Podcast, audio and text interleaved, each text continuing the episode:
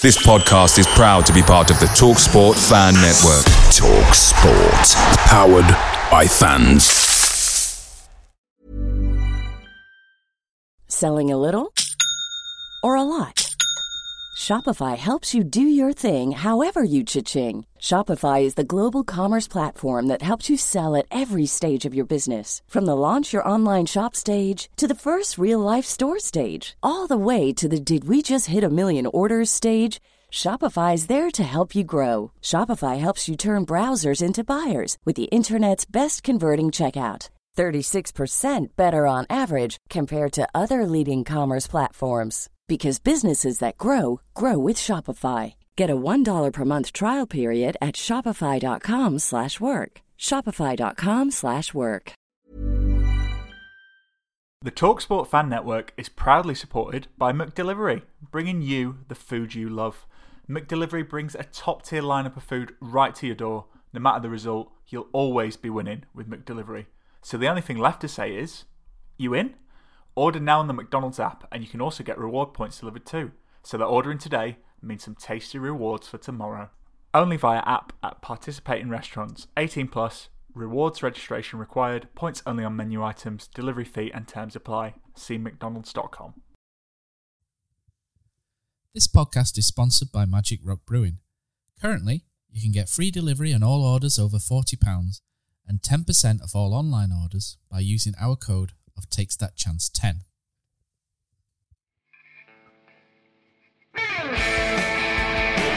Jepson's there, Billy in. The goal, Chris Billy, Huddersfield Town. The most famous goal of Chris Billy's life.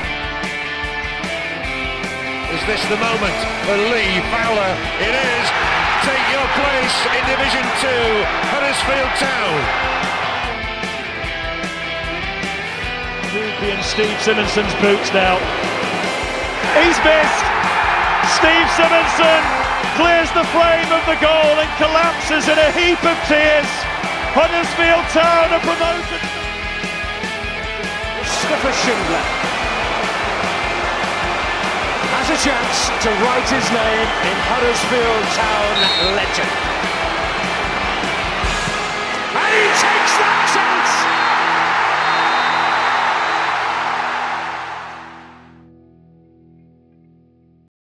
Okay, good evening and welcome to the Andy Takes That Chance podcast. Uh, this past week, Huddersfield Town cemented their place as the Championship's version of a Muller yogurt team. Firstly, the ta- team gave us the much needed pleasure of a two goal victory over Nottingham Forest, but alas, that feeling didn't last long as it was predictably followed up with pain as we saw a ragtag display against local rivals Barnsley, in which the Terriers fell to a one goal defeat. But at least the good feeling lasted longer than the fated European Super League, where this past week more football clubs released worrying financial reports due to the impact of the COVID pandemic. And the richest six clubs in English football responded by trying to drive a bigger wedge of inequality between them and the rest. Fan power won in the end, and as supporters are asking their clubs for more ethical accountability, Town responded with a questionable shirt sponsor for last night's game. Uh, joining me, your host Matt Shaw, to discuss these topics and more, we have the Iceman, Brady Frost, uh, West Yorkshire Chief Sport Correspondent. I think that's your title. Something like that. Johnny Jonathan Buchan, and Huddersfield Town cult hero legend. There's no mistake over that title. It's Ian Dunn. Good evening, everyone. Good evening. Hey, hey guys. How are we doing? First of all, are we all are we all good? Dunny, after your little spell, uh, your little cameo behind the microphone as well at the weekend at Forest, uh, all good? Oh, good. Yeah, I thoroughly enjoy it. Johnny was. Uh, I, I spoke to you on Monday, didn't I, Johnny? Yeah, Yeah. about the game. But uh, yeah, yeah, I thoroughly enjoy it. It's, it's you know a little bit of a difference from going and watch some of the, the games that uh, York City watch every now and again. Um, so I get to see some big grounds and and see town, see how they're performing. It's always good to catch up. And you're a good luck omen as well. And this weekend, you're back in place of Matt Glennon. So there you go, lads. Three points this weekend at Blackburn. Easy. Oh, thank you. Feeling the pressure already. I've tagged that already. right, chaps, let's dive in. Nottingham Forest. So let us know online your thoughts about this game as well, and we'll read out a few points. Uh, Brady, if I could entrust you to maybe keep an eye on the uh, comment section, and we'll, we'll read a few out at the end if that's okay, mate. Thank you very much. Uh, right, okay.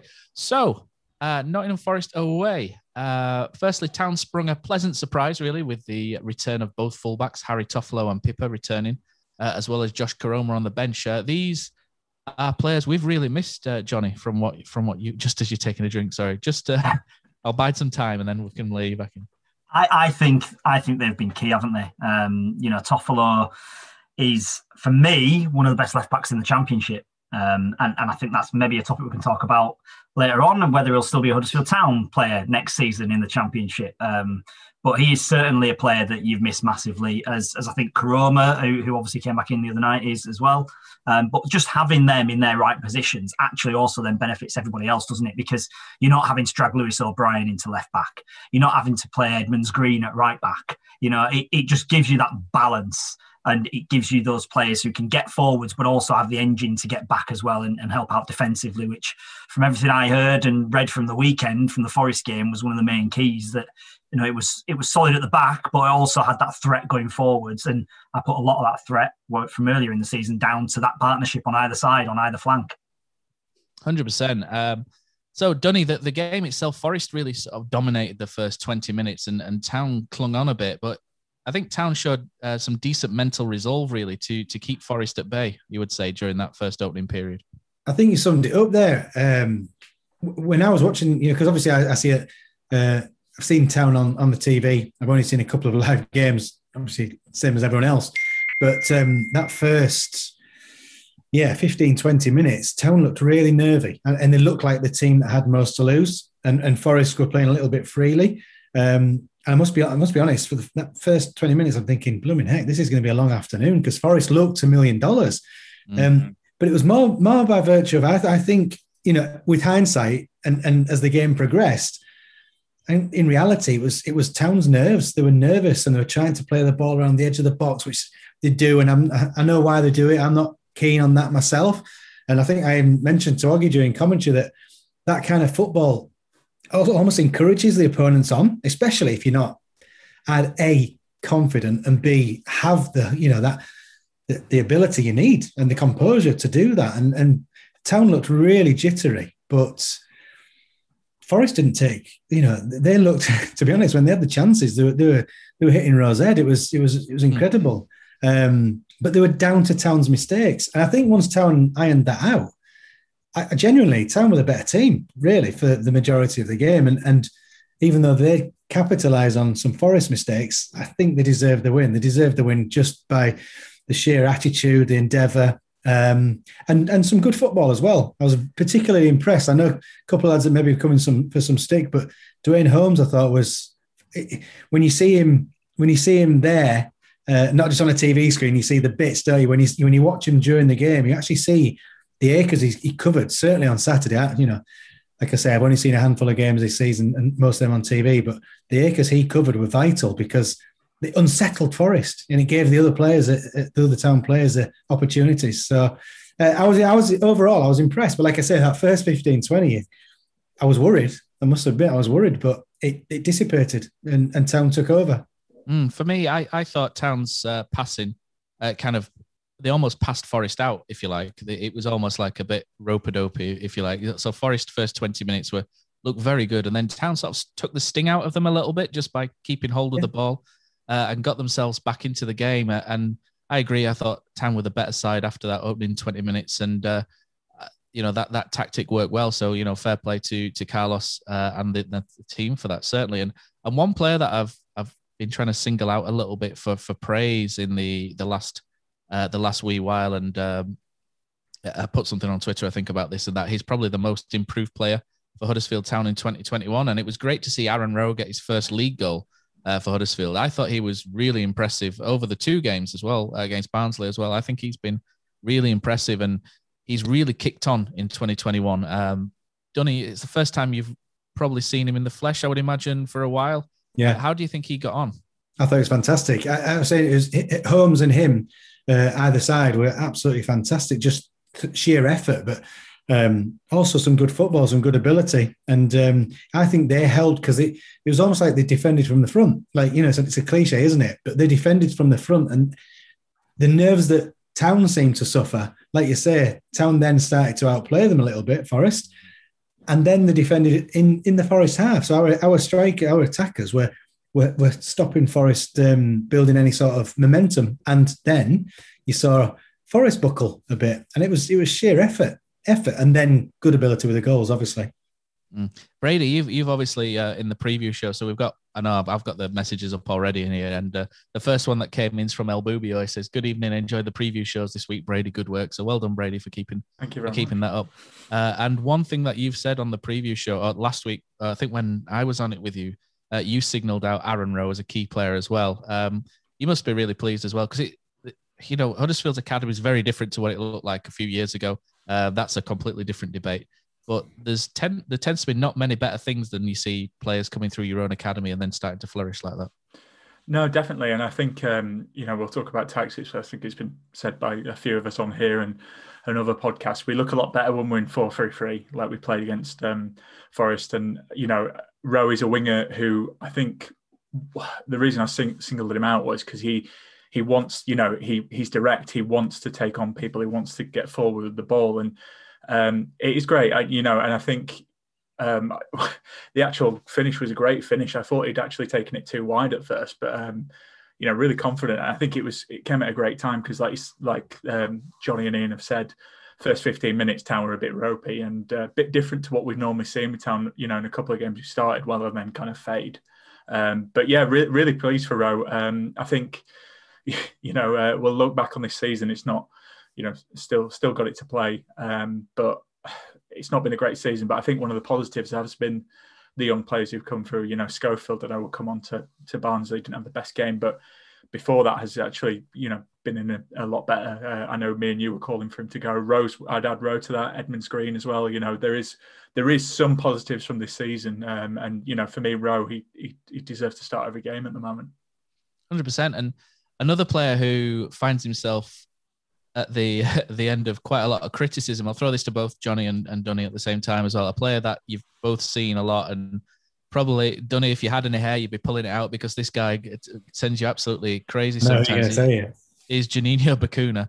Yeah. Um, he, you know, we've seen two sides to him this week, and we'll talk about the the Barnsley game after. But we saw the good side against Forest. I thought second half in particular, uh, end of the first half, second half, we saw a really good performance from Juninho Bacuna. He's finding uh, really smart angles for uh, for passes. He's uh, he's working. He's worked pretty hard for what he does, uh, and we saw uh, a, a a pretty. I was going to call it a special goal, but probably a, a, a very decent strike on him. I think some people have questioned whether Brice Samba could have done a bit better, and possibly maybe, but the power of the shot really took it through. But it just um, really bookended a really decent performance from Juninho Bacuna, and and this is what we want to see more of, isn't it? Go on, Dunny. You saw the game at the weekend. You can comment on the weekend's one, and I'll talk about him last night. Thank you, Johnny. Thank you. Yeah. um, yeah, I mean, I'm aware of Juninho Bacuna and he's he's got his detractors, hasn't he? And he's got his fans. And Just he, a few, yeah. Yeah, he he strikes me as one of those players that it's probably the modern day footballer. Unfortunately, the, the the kid that's maybe got a lot of ability, but there's a reason he's at Huddersfield Town. That's no disrespect to Huddersfield Town. He has got a lot of ability, but if he if he doesn't apply it properly, and, and he, or he only does it when you know maybe that it's sunny, or you know, I'm just saying this from from what I've seen, um, then that's why people get annoyed with him because to be a really good professional footballer, and, and I'm talking, you know, way above my abilities, but you'd know that the, the best players work the hardest. It's as simple as that. You know, the, the best players put the most effort in. Um, and you get the feeling that he's got all the attributes, everything in the box to to to be a top top player, but maybe there's just something lacking with his his his application. Or I'm not sure. A little bit at times he looked, you know, infrequently on Saturday, but his head was down a little bit, a little bit moody, a bit grumpy. Mm. You'll you'll be able to tell me better, guys. But I think you've nailed him so of- far. Yeah, absolutely that- nailed him so that- far. That's yeah. the kind of player I think you know. It's easy to say when you, you're here watching. uh, You know, I'm in my, in my living room, whatever, and I was at Forest on Saturday. But he looks like the kind of lad who he- he'll go through games, and he'll meander through them, and he'll do a little bit of magic, maybe just enough, and then he disappears, or, or he'll go put a grump on, or you know. And to be brutally honest, if you could have the Juninho Bacuna, who was fantastic on Saturday for even 80% of the season, which is what you would expect a team that's going to potentially, you know, challenge to get promotion. You need everyone. You need eight out of tens just about every week. Well, if he's a five out of ten some weeks and a nine out of ten one every four, it's no it's, that's no good. Not for a team that wants to do well, and that's why yeah you struggle. It's a simple. It's really is a simple. It's an easy analogy, but if you're going to challenge, you need players at seven, eight out of ten every week, and they throw in a nine or a ten, not ones that are five or six every week, and they throw in a nine every you know every month. And I get the impression that you know without being too nasty to the guy, I don't know him, but he, he looks like that kind of player to me. That on his day, I hate when players people say oh, on his day is brilliant because you know he probably got more days when he's not on his day, you know. And mm. I don't know if that's being harsh. You'll probably put, you know, tell me, but that's how I, that's that's what I see. I saw the best of him on Saturday. In fact, if I had only seen him on Saturday and, and never seen him before and not listened, you know, heard and read about him, I think he's a world beater. You know, at times he looks fantastic. Simply, it really does. But I can see the grumpy side to him, and, and that's that's a, that's an issue that only managers can solve. Well, only to be honest, only he can solve because if it's in there, you know, he's got the physical attributes, he's got the skill, but if in there he only turns it on every now and again, then you've probably got a little bit of an issue. Have you come across? Have you come across, sorry, Johnny. I was gonna say, have you come across players like this before when you've been playing? Not necessarily at town, it could be anywhere. And what was the solution really to to this? Is it just a case of letting them move on, or does it eventually click for for any of them, and and then get more performances out of them?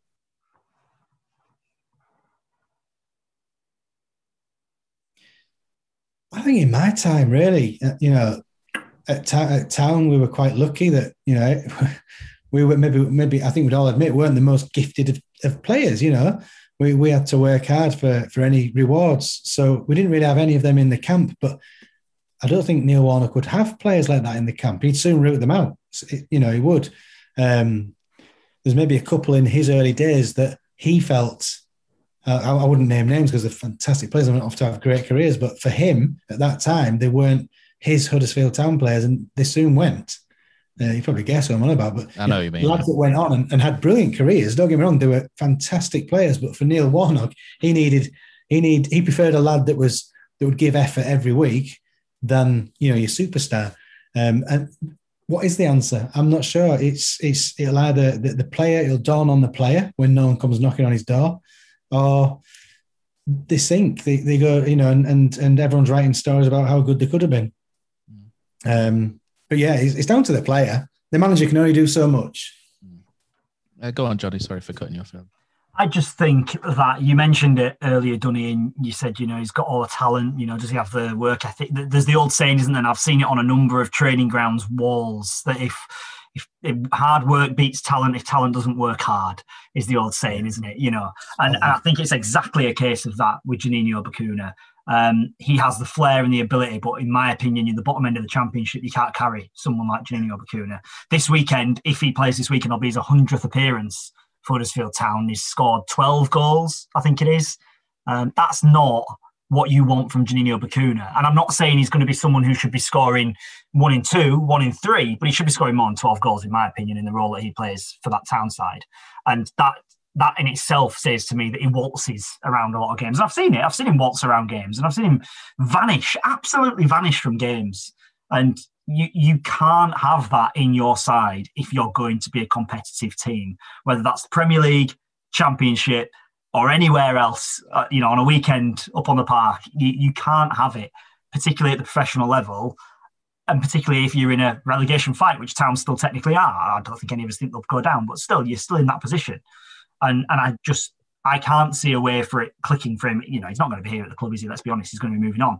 Um, and and I just think it's such a, a, shame and a waste. He'll probably go on and have a a very profitable, financially profitable career, you would have thought, and will probably play for a number of other clubs. But will we ever see him go and play at a higher level than where he's been with Huddersfield Town? I would be very surprised at that. I'll be honest, very surprised. Yeah. Uh, tell you what, before we move on to last night, uh, Brady, do you want to read out some of the, the comments on uh, on YouTube? I think we've got one or two. Yeah. Um, so just uh, James Dyson was saying uh, Rowe looked man of the match, um, and uh, El Bubio also said uh, really composed from Rowe to score his first goal. Uh, James Dyson also said Bacuna has been consistently in the team lineup for the last three seasons, and in those seasons we've been relegated in bottom of the championship. Um, Yeah. So it's a fair point. I think I just add.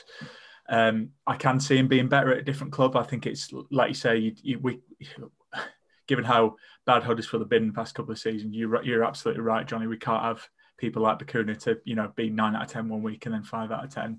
Um, I think we'll come on to Barnsley and the new players, the players coming back in our key that's been. But the only thing I would say that's been really helpful for Bacuna is that he's just been injury free. Like he's he's played so many games and not really broken down. And you know when you think of all the injuries we've had at town this season, you know partly because of the training, but also because of the pandemic and the condensed fixture sch- schedule.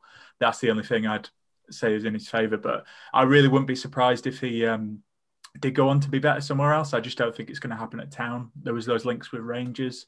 Mm. Um, he does seem to be more up for it when I don't know when he feels like it, but particularly when we're on Sky, I think Hartrick might have uh, David Hartrick might have pointed out, but does seem to be up for the games where there's you know something at stake, um, and you know to move move away from uh, football.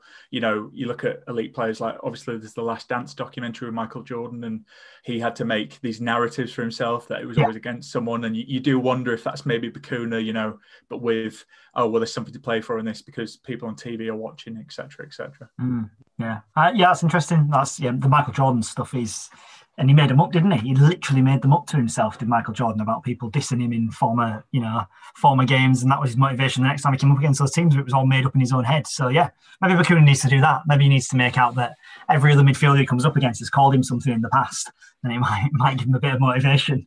I think he's been called enough things already by a couple of South fans, but, but definitely, yeah. Uh, so Town had three and a half days to bask in the glow of uh, their third win in 20 games before Barnsley came to town. Uh, let us know in the, the comments as well about um, about what you thought about the Barnsley game. Uh, initially disappointing to lose Toffolo and Pipler, Pipler, Pipper after um, after they came into the side, uh, but pleasing to see Josh Koroma back in there as well, Johnny.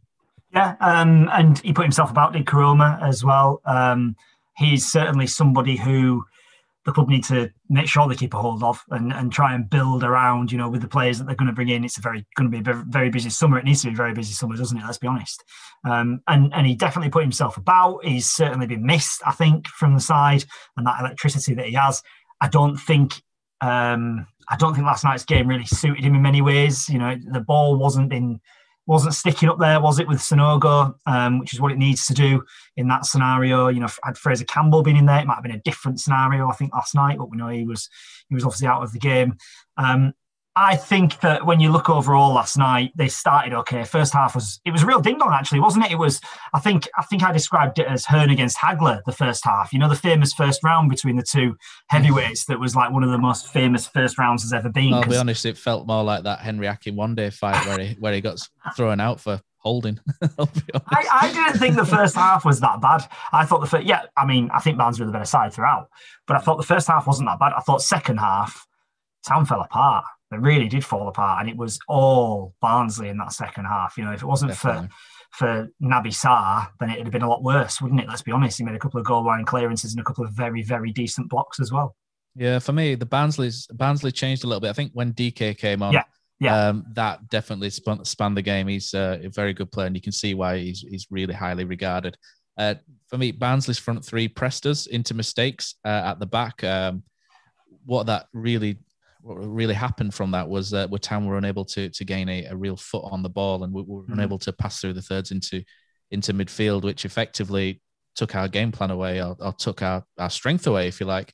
Uh, which is credit to Barnsley more than anything. Uh, people have given Barnsley a lot of stick for the style of football they play.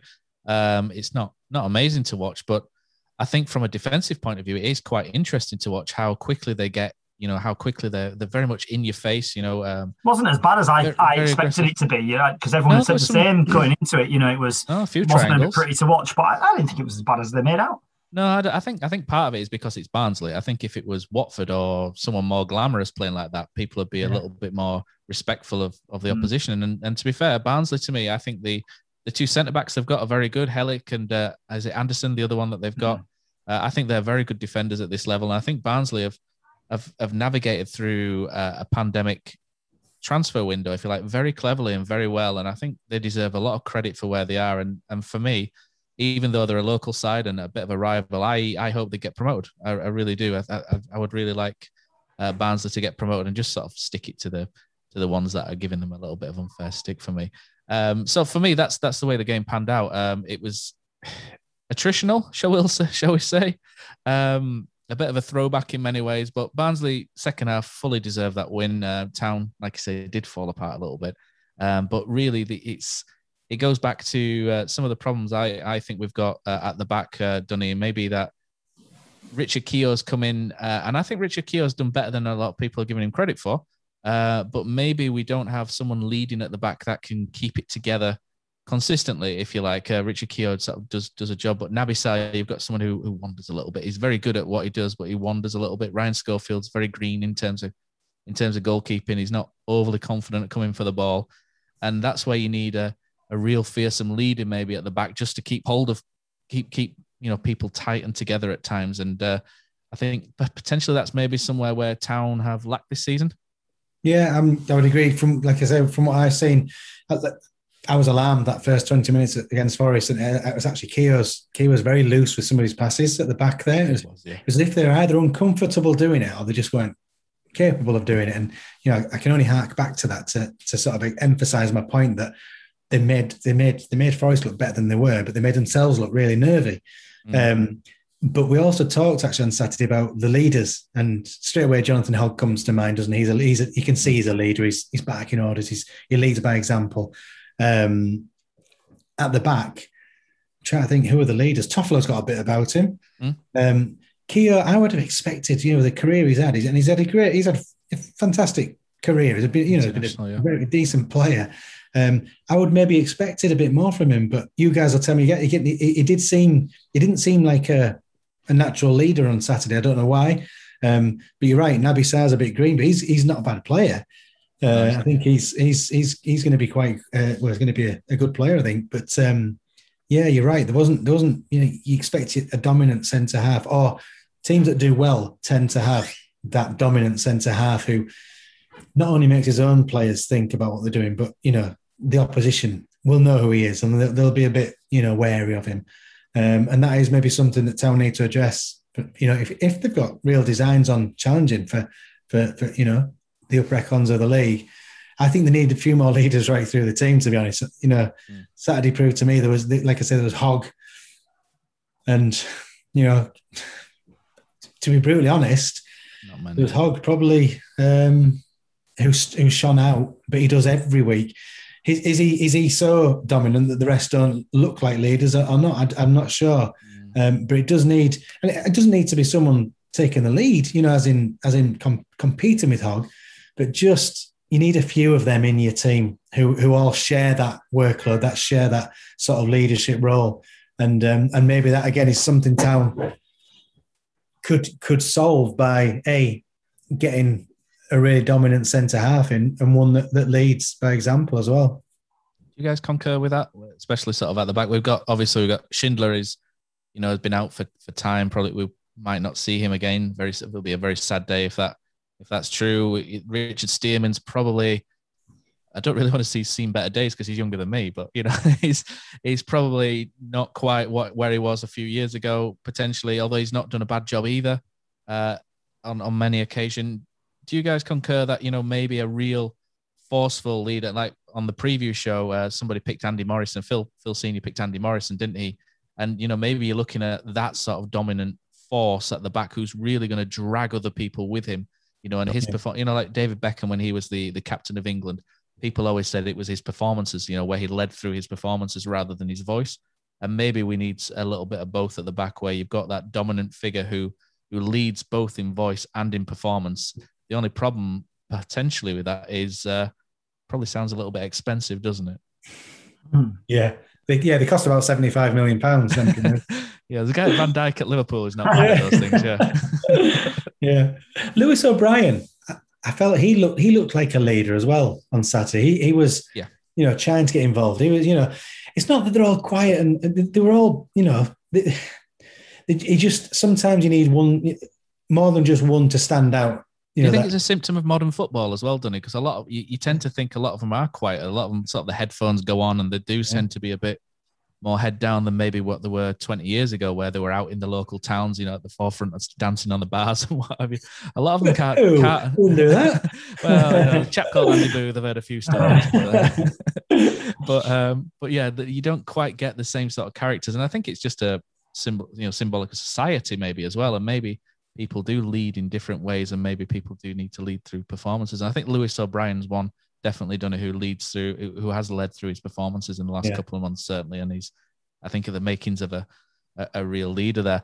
Um, Johnny, tell us about. I don't. I just don't think it's about an individual leader, though. I think there's a there has to be a collective holding Yeah. to account of each other as well. You know, it, it's not about signing one guy or playing at centre half or bark at the rest of the back line and those in front of him. For me, it's it, the whole point of what Carlos Corberan should be trying to do and has been brought in to try and do is to create this unity in this team that play other teams off the park because they're greater than the sum of the parts. You know, you get more out of all the individuals that if you put them in other teams, you wouldn't necessarily get that out of them because of the system works so much. But the way that that does work is if everyone holds each other to account for it. If everyone goes, when we go and then we lose it, why Yeah. haven't you come back? Why aren't you in here? Why aren't you in that position? Why aren't you doing that? And and they argue back with each other. That's what you want to see. You want to see players holding each other to account, not just one person, in my opinion, in this system, in this setup at, Huddersfield Town, not just one person going, do this, do that, do the other, like a Hoggy or someone like that. It has to be each player is accountable to the rest of the team.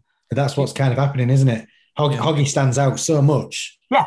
Yeah. The rest, you know, what are the rest doing? You're right. He's, he needs the load sharing. And I think know. it's a bit of the problem that, that some of them know that they're going in the summer because their contracts mm. end. Some of them will want to go in the summer, if we've been perfectly honest mm. about it, a couple of them.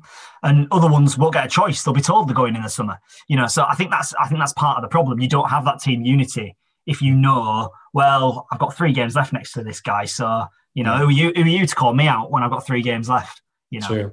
Yeah. Mm.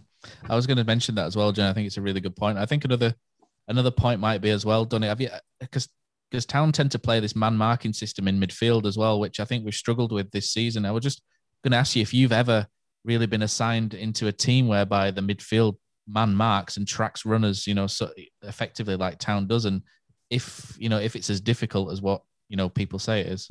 Well, to be fair, when Mick Buxton came in, when when Ian Ross, the team was struggling a little bit, they brought Mick Buxton in in 90, show me age here, uh, 90, Uh, uh, yeah, three, yeah. good, days, yeah. Mick Buxton brought that discipline. It was a discipline, wasn't it? So he had a he had a very solid four four two, and and I I was I found myself that was probably my best season at town really for the amount of games I started, and um, he drilled into me that the fullback was my man. So and I was playing on the right wing or left wing sometimes, but mainly the right wing. The fullback was my man, and we used to do um, all morning training sessions. We'd set up and basically called shadow play, where he'd set up with this four four two, and we would basically have this. Oh, someone's gone. We would have this formation, and we would stick to our positions, and then he'd bring the, the reserves in, and right, you're, he's your man. If he gets away from you, you failed basically, uh, and the, the winger was the fullbacks man. It was very very sort of crude. It was a simple tactic, but we were letting in shipping goals. You know, we always were winning games, and he was his first priority was to stop us being such an easy touch. And his idea was right. Well, we'll stop the opposition playing before we can even start thinking about outplaying teams. We need to stop the opposition because we're getting getting hammered all, all over the place. So he, he was really clear and obvious what he wanted us to do. Um, but as for man marking, I mean, you then get into the realms of the tactical geniuses, don't you? Because and, and players that need to that know need to know how to do it. Because you look right through the Premier League, you know, it's easy to say man marking, but how many times you watch a corner and the, the you know there's you know the best managers in the world have a man marking system and still goals go in. So it isn't easy. It isn't easy. It, ultimately, you can the manager can ask his players and, and instruct his players what he wants them to do, but it's still one v one at a stage in a game. And if if your opponent's better or fitter or stronger or gets a little bit more luck, so many you know variables that it, it can fall like a pack of cards. Um, so tough. I- I've probably not answered your question there. Really, I've, I've gone around the I- I think houses because I. I don't think- I really think know the answer. it's a it's a tough one because it, all, it ultimately, like most things, it boils down to the players. Hmm. I think I think what I've noticed is that the the opposition midfield do get a lot of shots off, a lot of unmarked shots. You know, the Billing goal, for example, for Bournemouth, you know, where Jonathan Hogg runs to the second man and nobody then follows Billing is it, it, there's a lot of chances coming like this, and I'm just wondering if it's due to the sort of technical difficulties they're having with this, you know, this sort of strict man-to-man system. Um, but yeah, you did you did answer it effectively because you know it's a difficult system to play, and yeah, you know, and and and the thing is as well, I suppose there's a trust aspect as well because you know you, you look at the Bournemouth goal and Hoggy decides to double up with Rarmani Edmonds Green because he's having a struggle with Danjuma, and then nobody then you know, get steps into the space which Hoggy has left, and, yeah. and Billing, Billings free for the goal. So you know, I suppose there's a trust aspect, and it goes back to what you said as well, Johnny, about players potentially not being there. Mm-hmm. Uh, Bacuna, I think's getting some slating as well in the in the in the comment section, and Cozzy's waded in as well in there. Good old, good old Cosmo. um, so yeah, so it, you know, it's an it's just for for someone who likes tactics like me, I find it quite interesting. But oh, fantastic, Dunny. You, obviously, you need to pop off at some point. Got, so just, I've got, just I've got five, ten, maybe 10 more minutes if you want me. Um, always, mate. Always. Or you can just darken my screen out and shut me out of their way.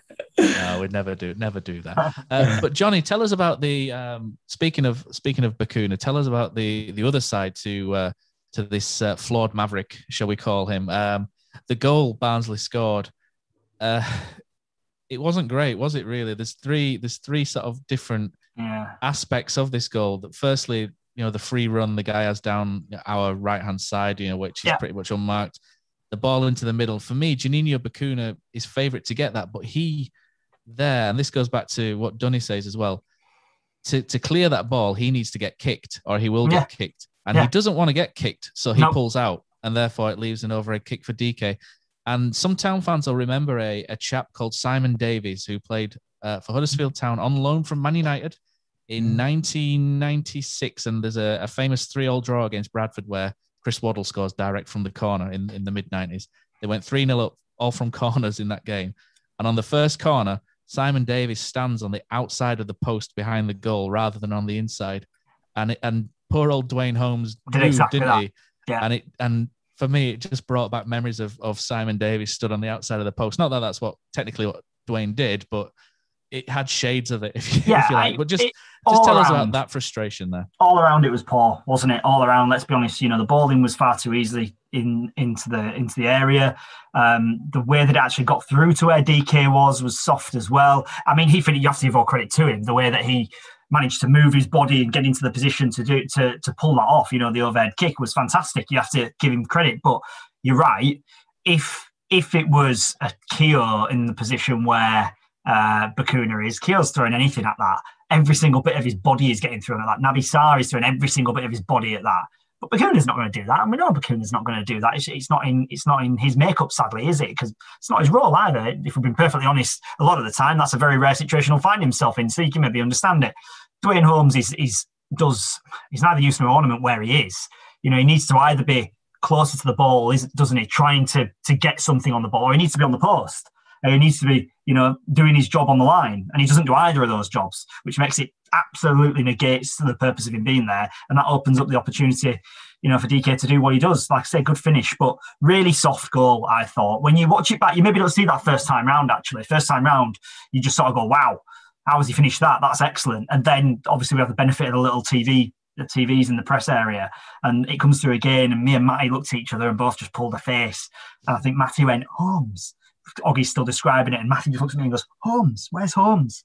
You know, and and then we obviously go and say exactly that on air as well because he's not really doing what he should be doing in that role.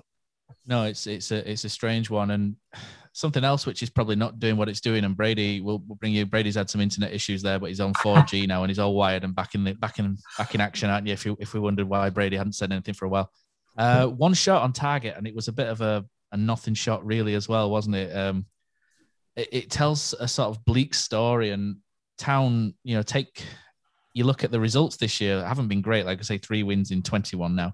Uh, we haven't scored more than one in a game a lot let's be honest. I haven't got the stat in front of me. We did that two weeks ago didn't we, we are not scoring a lot of goals. We're not creating a lot of chances.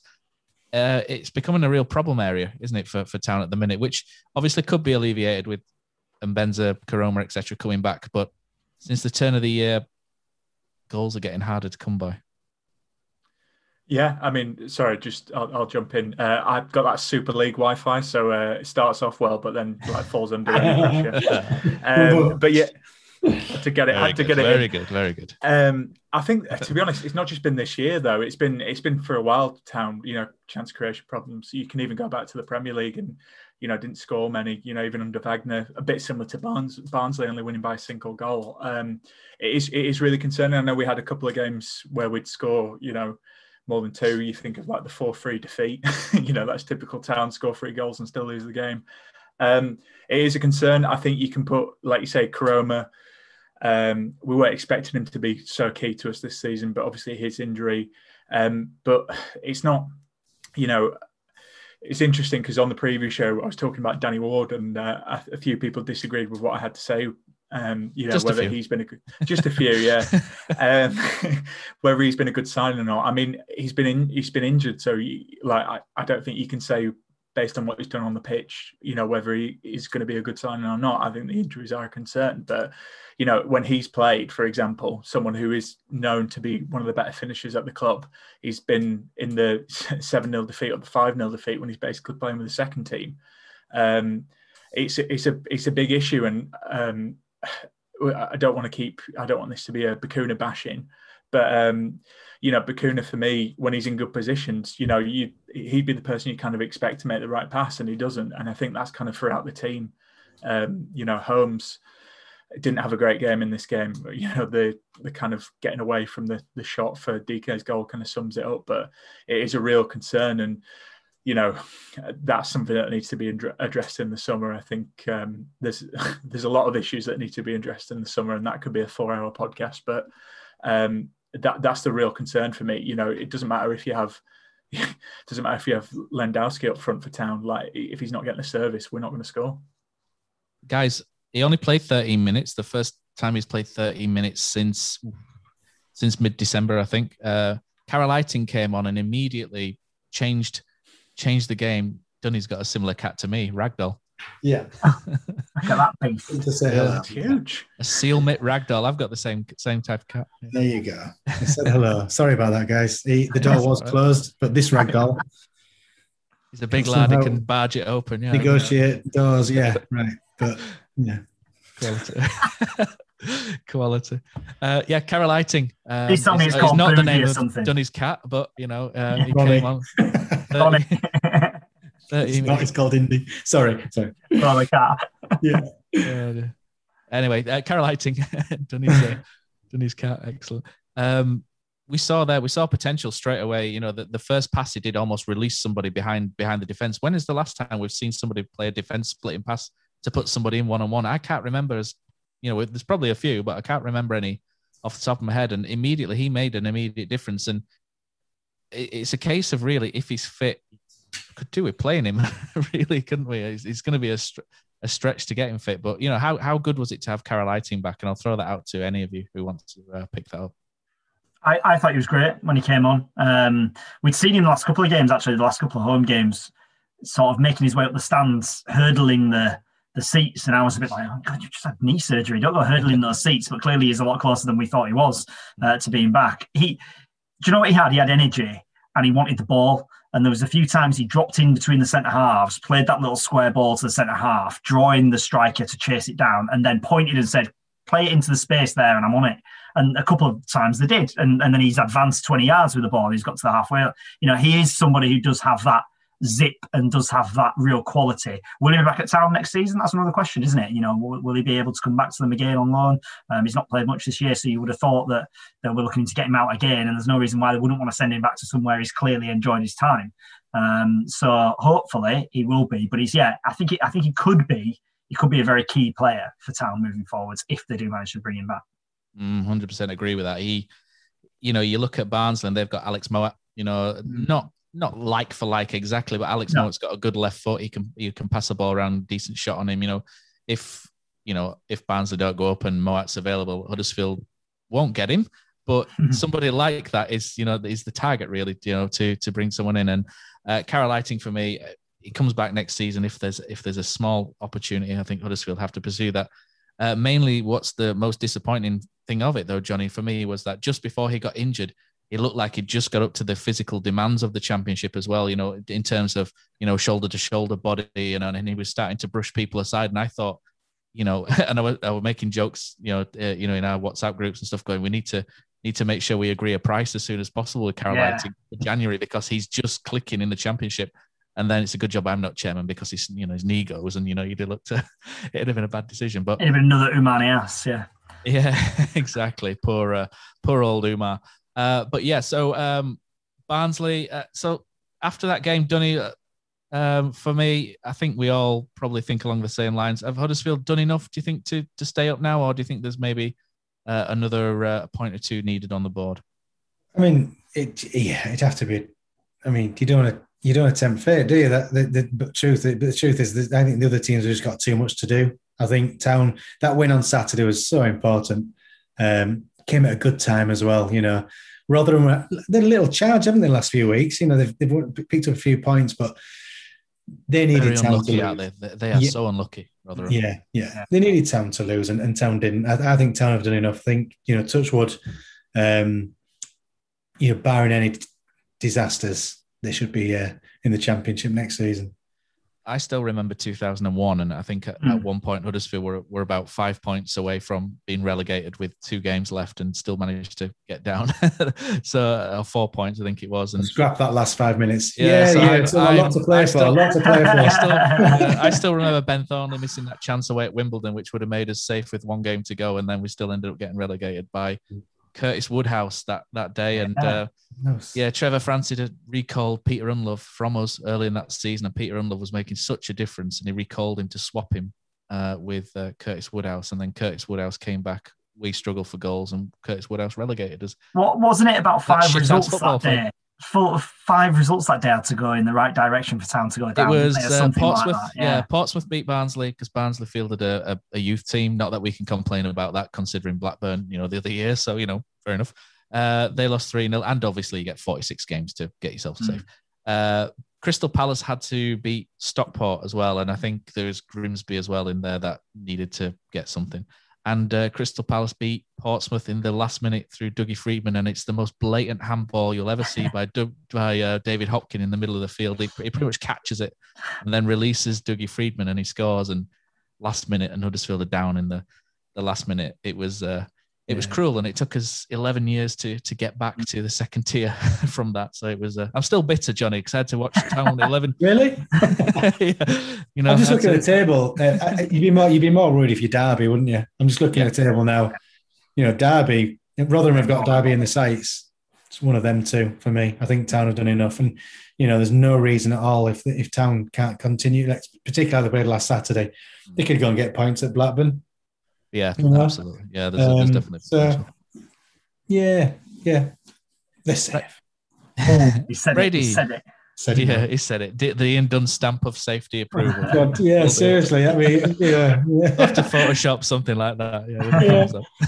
yeah. uh, Brady, do you want to? Uh, Dunny, feel free to jump out anytime. But Brady, do you want to uh, read some comments uh, from uh, from the the the Bacuna comment section? We'll call it this week. Uh, well, it's it's changed because uh, Cos has got involved. Um, he's making a lot of digs them at out? you, Johnny. The bouncer, baldy bouncer. Sorting them out. um, yeah, so a lot of people talking about the goal. Siren Holmes more at fault than Bacuna. Uh, that's from Dan Hem. Not sure about that, mm. uh, but I think everyone made a mistake there. We've all we've all pretty much agreed. Yeah, um, you could you could for, point fingers at a few there. Yeah. Yeah, sure. we're just not very good, Matt. Um, Phil Phil Marston says Holmes is a bit of a scapegoat at the moment, but he's far from being our worst player. Um, I, I kind of agree with that. To be honest, I think um, they, did well on like Dunny said. They did well. Uh, first twenty minutes aside on Saturday uh, when Duane moved to the left hand side against Forest. I thought he actually had a decent game. Yeah. Yeah. yeah, definitely. And um, you know, he's not he's not a right wing back, and he's been playing right wing back. I think, like, yeah. of course, he's going to put in a poor performance. And Barnsley did target him uh, last night. To be fair, um, yeah, uh, James Dyson thought Holmes was good and left against Forest, started well against Barnsley, but after 30 minutes, it all went downhill. Um, Nick B, this is a good point I wanted to mention because uh, I just didn't get a chance to jump in about Eiting. Vallejo and Eiting are the only two decent passes of the ball we have in our, my opinion. It would be great to see them in the same side. Completely agree with that. I think um, just to, I know we've covered Eiting, but no coincidence for me that um, our best run of the seasons when Eiting was playing well and um, James, uh, actually on our previous show for Blackburn, you can go listen to that now. Little little uh, plug there. James made a good point. Like fantastic player, we knew what we are getting with a player from Ajax and ball carrying ability, but the injuries are a concern. You know, he's 23, he's not made 100 appearances yet. That's the only thing against him. But I think technically and what he brings to the team, absolutely getting back next season because there's not really anyone like him. Uh, yeah, I'll. What else? Uh, Vallejo hugely underrated. That's Albubio again. Uh, we look so much better with him in the team, and we created so many more chances before Eiting's injury. Mm. Um, yeah, v- Vallejo's been out, hasn't he? Uh, injury for last two mm. games. I don't know if he'll be back at back at Blackburn, but um, I, I, I would get him in. Yeah, it's concussion for him, isn't it? So he's he's lost a bit of peripheral vision, according to uh, Corberán, which is a little bit concerning. Um, you know, concussion protocol is usually ten days, and it's been quite a bit longer than that now, hasn't it? So he's not allowed to head the ball as it stands at the moment. Um, so he's certainly not going to be back anytime soon. You wouldn't have thought, probably not for the weekend if he's still in a position where he can't head the ball. He was there. He was at the game the other day. He was stood on the pitch having a chat with Carel Eiting ahead of the game. So he's there and he's in and around. Um, but obviously, they have to play it incredibly careful when it comes to something like concussion. If it's, I think player welfare is definitely yeah. important, isn't it? Because you, you hear some stories from uh, from you know when Dunny was playing. You know, uh, Darren Bullock was telling us a story about how um, he had an injection in his, I think it was his heel or his Achilles, and it made me wince at the time. You know, and and player welfare's obviously yeah. you know must have moved on hmm. drastically mm. from from then. It, it seemed to be to you know the Neil Warnock days, and not not specifically aimed at Neil Warnock or anything, but it seemed like back in the nineties, yeah. it was you've got to get these guys out on the pitch without a sort of thought for the consequences long term, maybe. maybe. Uh, whereas whereas now I look at Alex, you know, Vallejo, and you think if he's got any sort of problem, just you know, four games left, just look, let him sort it out, and then you know, extend his contract for next year and twelve months for me. And but mm. uh, uh, you know, I'm sure, I'm sure there are some stories still, you know, whereby player welfare is not maybe been adhered to in some places. I, you know, I'm just just speculating, but for me, player welfare has got to come first. Uh, Alex Vecos, you know, especially you can't really mess with a you know a, a, potential brain injury or anything like that. You know, well, 25 years ago they just took a needle and cortisone. He's been fine. yeah, it's, it's frightening to be honest, isn't it? There's there's like it little is, things. It is every every week there was someone getting a cortisone. Yeah, I've had, I've had them in my feet, my knee, and my groin. Um, they're not. It's not pleasant but it gets you through a game. It, it did get us through games. Um, but yeah, the knock on effect was maybe not yeah. a long, long career, you know.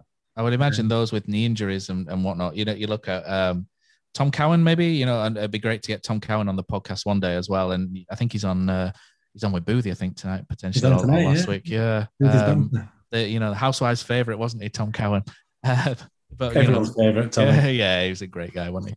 But you know, you look at him and you know his knee injury. You know, he, he had a bad knee injury at Town, had surgery, and I remember him in his book. You know, he was saying, uh, you know, he had a book, didn't he, in the nineties, and he was saying how mm-hmm. it was out, how the physios had him out cycling forty five miles or something the, yeah. day after the after having surgery on his knee, and you just think. Yeah.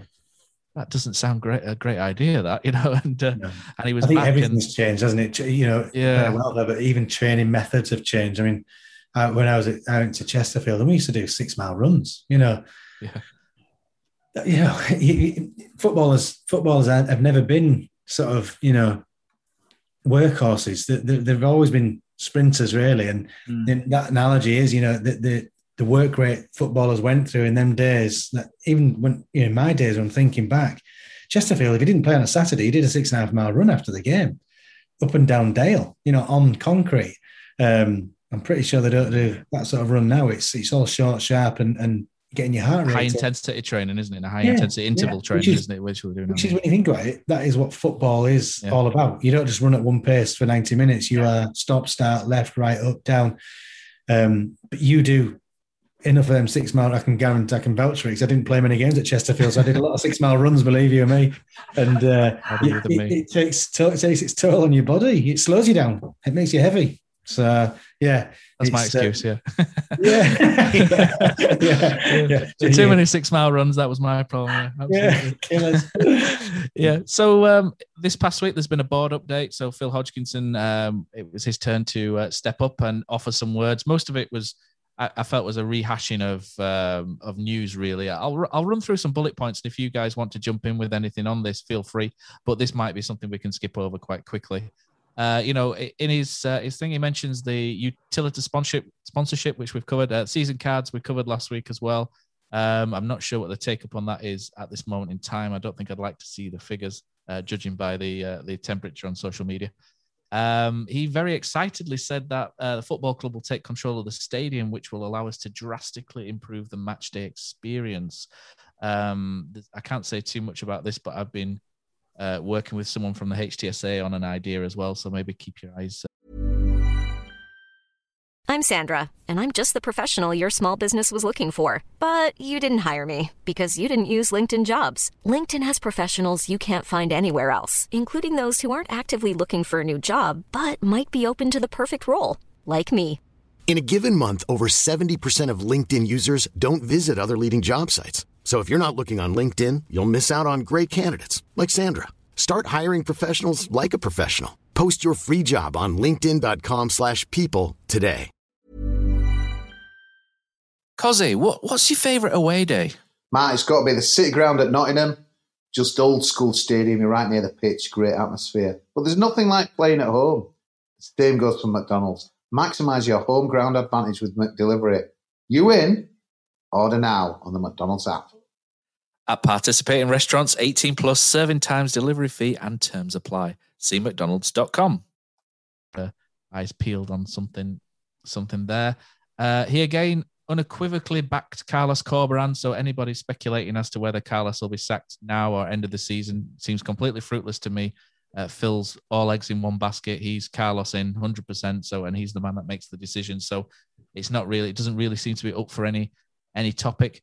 Uh, he mentions mistakes of the past, which is good uh, in recruitment, and uh, new recruitment will need to fit the model and the ethos better uh, going forward, which is, you know, town story for three or four years. Uh, financially, he says we're doing better than a lot of other championship clubs. Uh, and one thing he, he, mentioned at the end is a one club mentality, which soars through promotion in 2016 17, and certainly in 94 95 with Neil Warnock, everybody rowing in the same direction. Um, which I would imagine is something that will be hard to reinstate at this moment in time. So, guys, feel free to pick up on anything there uh, that of any points of interest. I know I skipped through that quite quickly, didn't I? but maybe, maybe while we gather our thoughts, Dunny can tell us what a uh, uh, you know a one club mentality can do and how important that is to uh, yeah. to get to get the lads over the line. Yeah, I think any team that has success has that that togetherness, that that team bonding. You know, there's the odd team that are just so good that it almost doesn't matter. But you know, at this sort of level, maybe maybe Premiership's different. Well, no, it probably isn't. Right through football, if you've got a team that are prepared to go through a brick wall for each other, work hard, uh, and add a little bit of ability to that as well, you're going to have a really good chance. And um, that's it's it's you know it's an ingredient that Mr. Warnock seems to get right more often than not, and lots of managers try and copy it and and the ones that get it right tend to have success. It's it's, it's easy to say, but it's harder to implement because there's so again there's so many different variables in a squad of 15, 16, 17, 20 players, whatever it is, to get that bonding, to get that togetherness, um, to not be too jealous if of your colleague who's playing and you're not. So many things come together, and and you know know your place in the squad, know you know where you fit if you can get all them ingredients or, or a lot of them ingredients in at the right time, you're gonna have a little bit of success. But it doesn't take much for the rot to set in. You know, you could have two or three bad eggs, and any manager that goes into a club has to work out who those are, and if you can sort of shunt them or get more from them, you're probably you're probably going to start seeing a little bit um, better performances. But it's it's that's why managers get paid what they get paid because oh, and the good ones are good at it because they work that out pretty quickly. Uh, I'm judging by well, go Brady. You've got something that you want to jump in with there. Uh, yeah, just just with the update, I think um, it was one of the better ones. Um, I agree with you, Matt. I think a lot, a lot has been um, said before, but um, we just need to see action now. You know, we won three games in in 21. We, you know, you know, in in three and 21 games in That's this crux, year. Yeah. Um, you know, it's all well and good saying about these good things we want to do and acknowledging mistakes. I think that is good that they've acknowledged mistakes because um, previously they've been a bit reluctant to, but we just it's a huge summer. Um, I think I say this on every podcast. It's a massive summer. People going out, people going in. I think the excuses are, are, are running out. Um, you know, I'm not saying COVID hasn't played a part in uh, in the club. Of course, it's played a part in many clubs, you know, um, but it, we need we need to see action because you know it's we, we haven't won that many games. I mean, I, I was speaking to the Blackburn fan, you know, they're fully Mowbray out, and you know, similar to us, had a terrible second half to the season. Um, I think it's still a bit. I think it tells you a lot about Huddersfield Town that yes, some people think Carlos Martin be the right man, but also a lot of people think it's not his fault. Um, mm. and I think that tells you everything we need to know. So it's a huge summer. Um, I know you were asking me about Corberan, but I think he needs to be given the summer um, to bring in more of his players. And well, you know, then I think we can judge him because it bears repeat. It bears it worth. Uh, it's worth repeating again. Um, but this has been a crazy season. It's his first one. Um, I don't think he's done everything right, Corberan. Um, but you know, it, has been a mad season. And I think we'll look back in, in time and realise how crazy it was. And um, we did have key injuries again because of his training methods. But it's all about the summer. It's all about next season for me. Um, and we need we need to see the board support that so we can have a good season, so we can sell season cards. Because you know, Dunny talked about it, but when we have the fans on side, you know, I remember when we were in the Premier League, people talked about that atmosphere. You know, that atmosphere is so crucial to town. Um, and the only way that we're going to get that back is seeing it, seeing good performances on the pitch. Here, here, I think for, uh, for that section, I think that nicely uh, finishes that off. Well done, Brady. Uh, so, European Super League uh, is the next item on the agenda. I'm aware of the time, so uh, we will uh, take as long as you as, as long as you guys are ready. You know, we'll, we'll we'll continue on. If you guys need to go, then we'll we'll wrap things up quicker. right. So, European Super League. It's um, I, will I'll level with you, chaps. I, I don't really like the Premier League. Uh, without Town being in it, I've struggled to watch it now for for a number of years. Uh, the financial disparity throughout, the, the media bias, the narratives, the way that a generation of football fans have have hooked this into their veins, and some of it feels like feels to have been conditioned, or some of them feel like they've been conditioned to regurgitate the words of those on Sky about how great it is, uh, despite a lot of these fans being priced out of what, excuse me, of what they want to see, which is which is live football. Uh, so I found it quite amusing, really, how Sky took the moral high ground, if you like, on on the ESL. Uh, when they're as responsible to me, when they're as responsible as anybody for for creating this monster that we see before us. Uh, now, if you let in oligarchs, billionaires, hedge fund managers, equity investors, etc., what do you think is going to happen to football? You know, where do you think the future of football is going to go if you let these people in? Um, they push, they push, they push. And if you base football completely on success and promote success and champions only, which Sky do, what what are your what and who are your foreign markets and investors going to want to be associated with?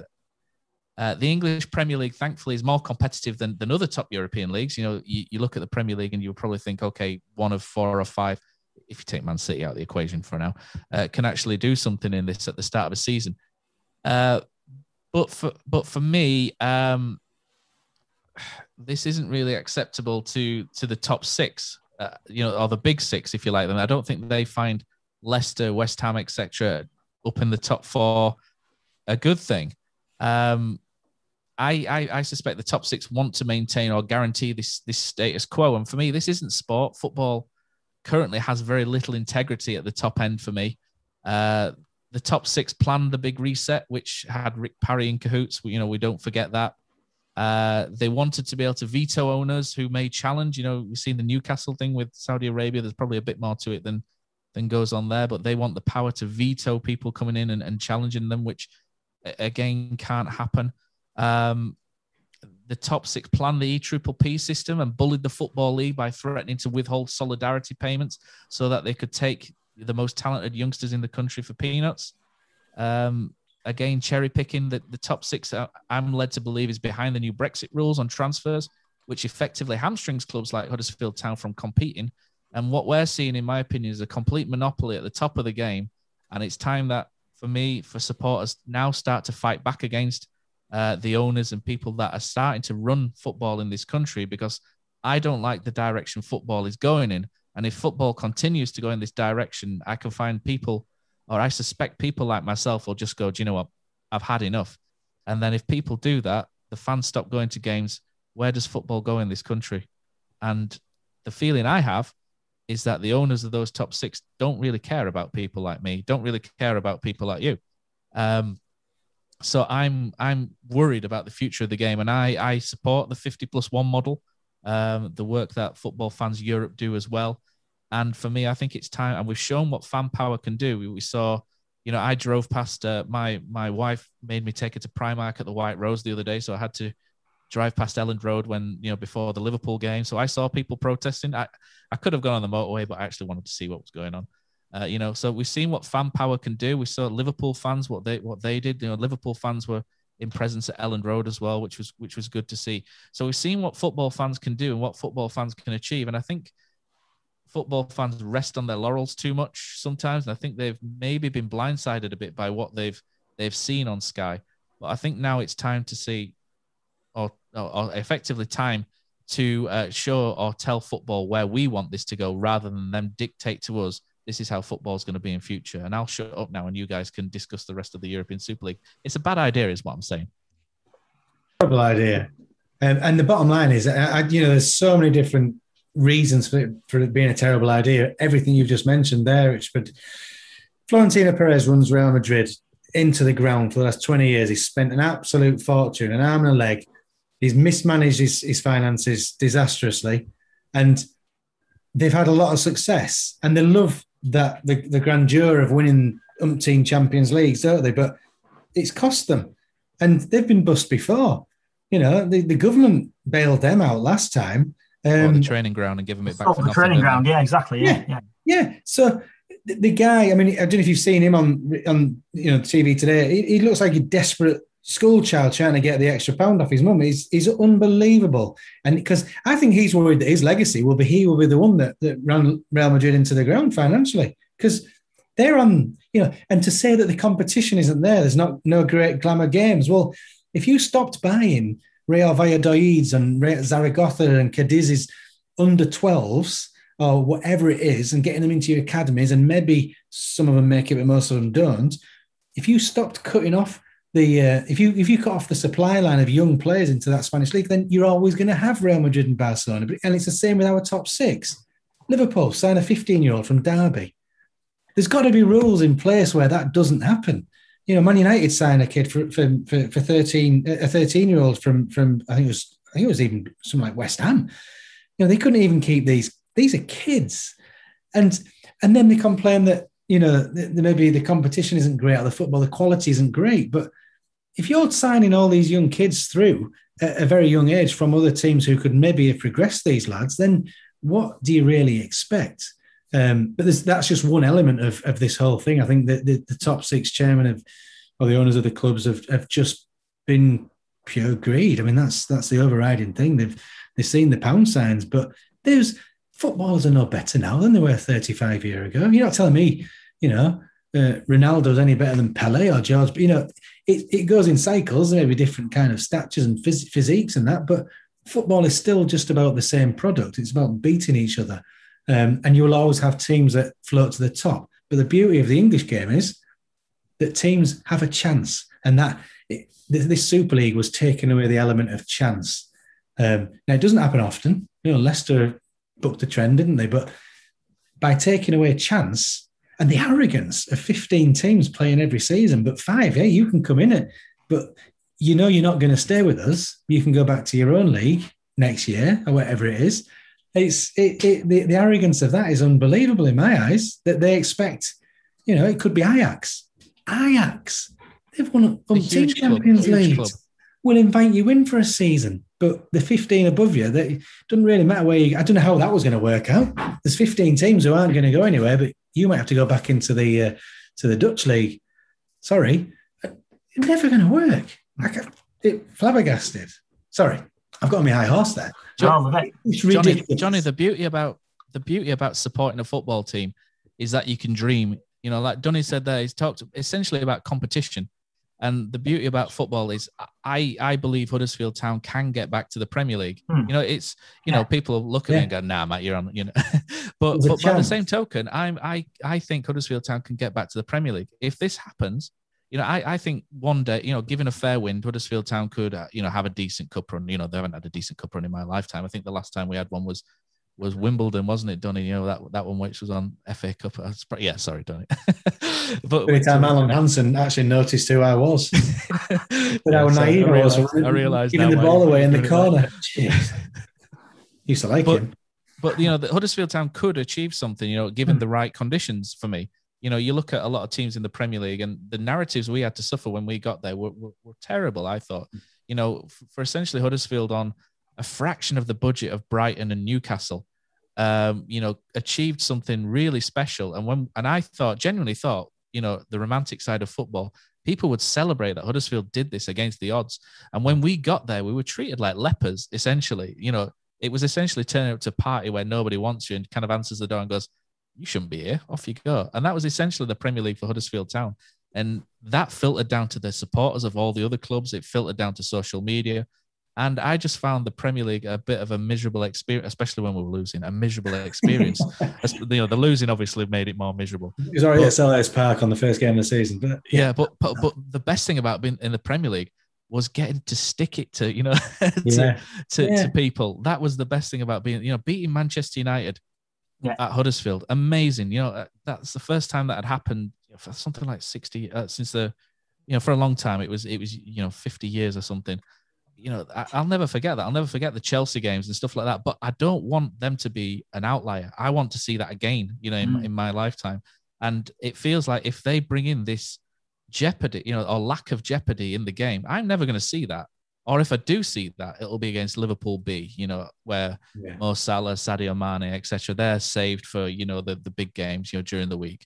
Or maybe they move those to Saturday in Dubai, and then we have to play, you know, you're under 23s. And you look at it and they, they were thinking of bringing in teams from Brazil and all sorts, you know, potentially. And and yeah, okay, you know, there's part of people look at that and they'll go, oh, do you know? All the great sides against each other, but to not qualify for it and to not earn the right to be there, other than having lots of money, it really just the, the whole elitism of football really sticks in my throat. That's what the whole thing in the Premier League. It was the elitism which really stuck me and really was the ugly side of it for me. And this is just a, another layer on top. And for me, you know, if that ha- if that happened, me and football are probably done. To be honest, it just it just feels that way. Although I don't want to turn my back on my club. I think I think that was the flavour of the the fans right throughout the, the country. The fans united, didn't they? I I, I was surprised at how surprised people were by it. Um, you know, if you if you give if you give your sport and if you give your club up to hedge funds in America and Russian oligarchs who are only in it for yeah. profit and money. That's all they're in it for are you surprised that they then, particularly the American owners who come from a world where franchising is the thing? That is what American sports are. There isn't relegation. You're either a super player and a super athlete or a super supporter in America because there's no tier system. You know, you might go watch your college team and they do get like 80, 90,000 for your college teams, fair enough. But the only reason they also get that is because they want to watch the next, you know, yeah. Tom Brady coming through their their college team and then, you know, follow him on to go and play for whoever he goes and plays for. They don't think twice about demolishing a stadium and moving a team that's been based there for however many years 250 miles because it's more financially beneficial and there's a, a, better area that they can move it to and make more money out of over in the states. I don't think anyone can be surprised by this. John john w. Henry's a, a disgrace in, in my opinion in terms of the way that he also then came out and did this very in my my view very stale fake apology. Mm. um you know my response to that is get out of our sport mate. You know off you go. Um but i don't think that's going to happen. I, I think just having the audacity to do it, the club should be punished. And I don't think that should be financially punished because I don't think that hits them where it hurts. I think there should be for a season told you don't qualify for Europe next year. You know, if, if you didn't want in the UEFA Champions League, don't come in it. Next year, you're not in it. Tough. A year out of it, and then we'll reset and you go again. You know, we know for horrible reasons British clubs were banned from Europe for many, many years. It's, it's not something that hasn't happened before. Um, so I don't see there's any reason why they, they shouldn't punish them on that front of things. I think that I think when you talk about the the finances and the dream that everybody has, you know, I, have seen, I've sat and watched a Champions League semi final in West Yorkshire, and I've also sat and watched that same team playing on minus fifteen points in the bottom of the third tier, and it's all part of the journey. That's it's all part of the journey, great though, doesn't it? It is. It, absolutely yeah. is. What makes it great? It's all. Because it's you all appreciate that Champions League semi final because uh, half as much as you would if you hadn't Yeah. been through the 15 points thing. Yeah, I, was- I I was at Elland Road on I was at Elland Road on Monday night. I was covering the game on Monday night against Liverpool, and I could see still in my mind's eye Lee Bowyer hitting the shot against AC Milan in the last minute where Dida drops it and it goes into the back of the net in the rain. I could see that still in my head because I witnessed it. And to oh, think that that, Johnny, would be but carry on. something, to think that would be something of the past, something that would never be seen again for anyone other than those clubs that were selected to go into that league, is an utter disgrace, utter disgrace, and just shows real disdain for the sport, for the country, for the fans, for the people. And if you if you don't get it, you never will get it. And if you don't get it, you shouldn't be involved in it. Off you go. See you later. Yeah. Ready, The- ready. you sorry, something yeah, sorry. I'm going to go on a bit of a rant as well, but I think I think the thing is for me that was so shocking about it was how we don't care about this because I think if you look at uh, stuff in general um, and how like society's going and businesses and stuff like that, they want you to like a lot of the marketing is well, we want you to think we care. So you look at Nike, like they're getting behind movements, like, and that's a positive thing, and it's great that these brands are getting behind it. But it's because they want to sell more stuff. I think the Super League, it was doomed to fail. And it don't get me wrong, the Champions League, again, that's another podcast. The reforms that might be a Super League eventually anyway, but you know, they want you to think they cared. This Super League, it, they just didn't care. They didn't care. They didn't consult the fans. They didn't consult managers. They didn't consult players. You know, football, as much as you want to drill it down, you need fans and you need players. You know, um, it's just crazy um, that they didn't think it wouldn't work. And uh, the, I mean, you can get into loads of things, but uh, you touched on it there, Matt. Like people criticizing Huddersfield for being in the Premier League. If you have this Super League, there's going to be a Huddersfield of the Super League, probably Yeah. Tottenham. But like, you know, like, it's um True. But that, that that's the farce of it. There's always going to be a whipping a whipping boy in the league, you know. So the fact that it's trying to create more competition isn't ridiculous. Yeah. Uh, but I, I, I think the thing that The big upset me the most. emerge, yeah. Yeah, exactly. And I think one of the things that upset me the most is like when Chelsea were, you know, had a thousand fans outside and they were pre- they were pressured to pull out, and they did. Um, I think the damning thing is they were reluctant to do it in the first place because they didn't need the money. You know, and that's that's the thing. Like, whereas you look at, and Donny made a good point about Real Madrid, they're in loads of debt because of themselves. Barcelona in loads of debt, and that's why they're still pushing for this. But you know, the fact that Chelsea, Man City don't need this because you know you've got an oligarch or a Gulf state, you know, looking after your finances, it's ridiculous. But the only sorry to kind of sum up my point, this needs to be a starting point, you know, for change in football. I know, hey, uh, Huddersfield Town Supporters Association of com- campaigning for stuff like this, but this needs to be a turning point because, Johnny, I'm not saying this to have a dig at you, but uh, Leeds with the foot earn it. If Leeds were in that position, they would have taken it. If Everton were in that position, Yeah, would have I, taken it. I don't. If- I, I think if there's any, I, I Town think probably would have as well. To be Town fair. would have, yeah. And my, that's the only reason these teams were I moaning think about you it. got 'cause up now. they're York City they're would have, definitely. Yeah, Yeah, I think I think you could, you could go all the way through the football league, and even you know the reason that other clubs kicked back against it was because they weren't involved in it and they were left out of it. Of course Absolutely. it is. And but but having having said that, and I know what you're saying about the you know earn it footballers for the fans, they had to do something. They, Oh, to- they- they, couldn't sit there silently that night, and, and they had to do something about it because the world, the eyes of the world, were on them. And what was going to be the response from other Premier League clubs? And the first example of that was on the Monday night football against Liverpool, and they had to do it. Now, should they have offered the t-shirts to the Liverpool players ahead of the kickoff as they did, which didn't go down too well? Probably not.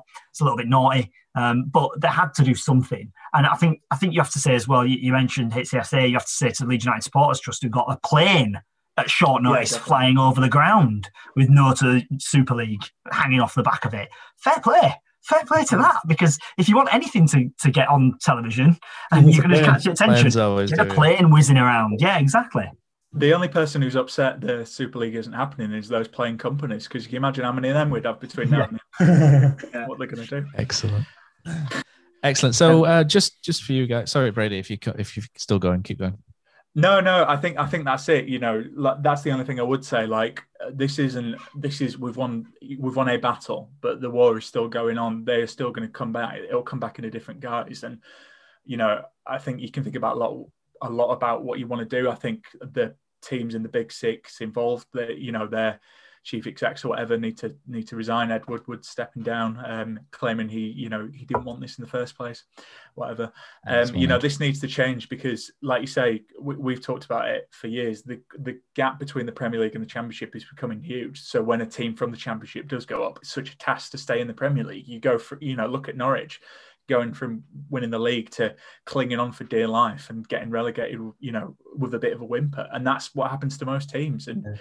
that's why we need to dilute the money down so it goes into these leagues so it's more competitive and it, you know, grassroots is better. This is this is needs to be the starting point for change. Mm. Is it, just to play devil's advocate, and this is probably another discussion. Um, I know I was going half an hour ago, but it's, it's, it's really interesting. And fortunately, my wife said she'd give me a warning that uh, we're ready to go, and she hasn't come up yet, so we're all right. But um, um, I mean, yeah, probably totally going off the case here, but we're all football fans, and we all support, you know, our teams. Um, and you look throughout the Premier League, let's for example, the top six. There's a there's a demand on them to go out and sign the best players in the world. That money costs that that them those players cost money, not just the transfers, the agents' fees, the wages are probably, you know, there's got to be something happens. I think that's what Brady you were, you were touching on that. You know, these players we're all complicit because we all want the best. Yeah, you know, I, I, you know, Liverpool, if they go and sign Mbappe, half their fans will love that. 120 million he'll cost, 150 million, double that with his wages, and the fans will laud that. But someone's got to pay for it. Someone has still got to pay for it.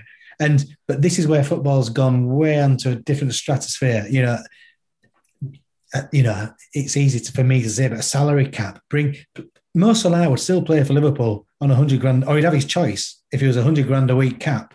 He'd have his choice of club to go for. He doesn't need three hundred grand a week. Paul Pogba doesn't need four hundred grand a week. These are way, way, way over inflated wages that someone has to pay for. You know, fans are paying for it through season tickets, but your TV pay, helps pay for it, all the medium, what have you.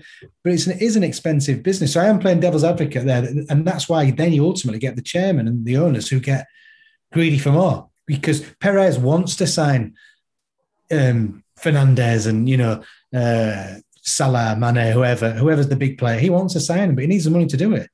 Um, and he saw this as an avenue to do that. And it, it, this is a bigger problem than just a Super League is how do you how do you stop the wealth of you know you, you probably can't because it's you know players have got if, if you if you get offered 200 grand you're not going to say no just give me 100 so something somewhere has got to give and I don't know what it is and it might be something that's got to be really harsh and say listen that's your salary cap. You choose who you want to play for. If you've got three teams after you and they're all going to pay the same amount then you'll find out if if if Mo Salah wants to play for Liverpool or, or Real Madrid, or Bruno Fernandes wants to play for Man United or Barcelona.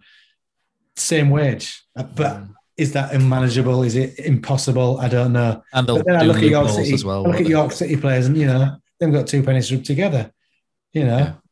it's so you look at it from different angles, don't you? You know, yeah. one week, one week of Pogba's um, salary would would keep York City afloat. Another team's Bradford Park Avenue you know. Um, so there's sorry, I've, I've gone way off kilter there, haven't I? But yeah, the finances of football are, are what motivates a lot of the stupidity in the ideas this week.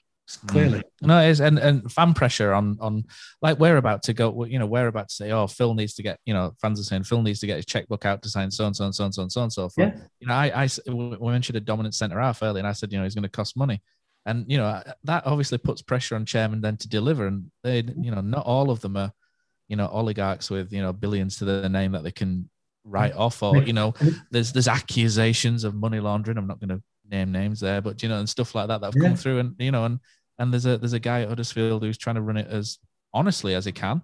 Um but he's obviously not you know not as well well off as some of these guys, and you know the money has to come from somewhere to to deliver. So it should. I mean, FFP came in; it was a bit of a farce, wasn't it, in the end? But there's there should be some way of ma- managing teams' expenditure versus income. Well, the problem with that, Donny, is the clubs. It, everything goes to a club vote, and the clubs are have only got self interest at heart every time. This is why I'm quite excited by. Um, you know the, the the government. You know, I, I don't like Boris Johnson that much. You know, you won't find me praising him too much, but I do like uh, what they've said about you know the governance of football and looking into it. I think that's a great step forward, and you know I, I support that fully. You know I'm I'm not someone who who pins his mask to one you know political party and then hates everything anyone else does. I'll, you know yeah. I'll I'll say good, bad, or whatever. And I think that's a great move uh, from you know from from the government. Something, I really look forward to that. Something needs to happen. Something needs to happen, but whether it will or not. Excellent. Uh, shall I throw a uh, a spanner into the works here? Because there's something that I've been not I won't say keen on, but something that I would have accepted a long time ago, which has come back around now off the back of this, and that is a British Premier League. Uh, I hate the idea of dropping Rangers and Celtic into the Premier League. I, I genuinely hate that idea because it ruins the rest of Scotland. And I, I you know, I'm uh, my wife's Scottish. You know, uh, my cousin, who's one of my best mates, is you know, he's, he's half Scottish. He spots Rangers, you know, and he's a, a Scotland fan. You know, my brother-in-law's obviously a, he goes to watch Scotland, so I care about uh, the future of England, Scotland, you know, and Wales, and and and all of them really. And for me, the the Premier League has really sort of kiboshed the SPL, and the SPL have really sort of messed themselves up with the TV deal they did with you know with going off to Setanta and then Sky, you know, lowballed them. Uh, but I, I care about the future of, of all British football, really. And and for me, if you dropped Rangers and Celtic into the Premier League, sure, it'd be a great spectacle. Uh, but it would ruin the rest of Scottish football and it would really cast them off as, as minnows forever. And, and that wouldn't be good for anybody. But I rather sadly, many moons ago, created a this is really sad. Sat there and, and spent a couple of evenings on, on Football Manager 2012, and I created a, a British league system on there, which is still available. But you know, uh, and I would not be against the idea of uh, leagues combining in terms of you know teams have got to earn it through promotion. Obviously, you can't just drop them in. But I would not be against the idea of combining. You know, the UK is you know joint together. It's not like you join in the English Premier League and Australian A League, for example.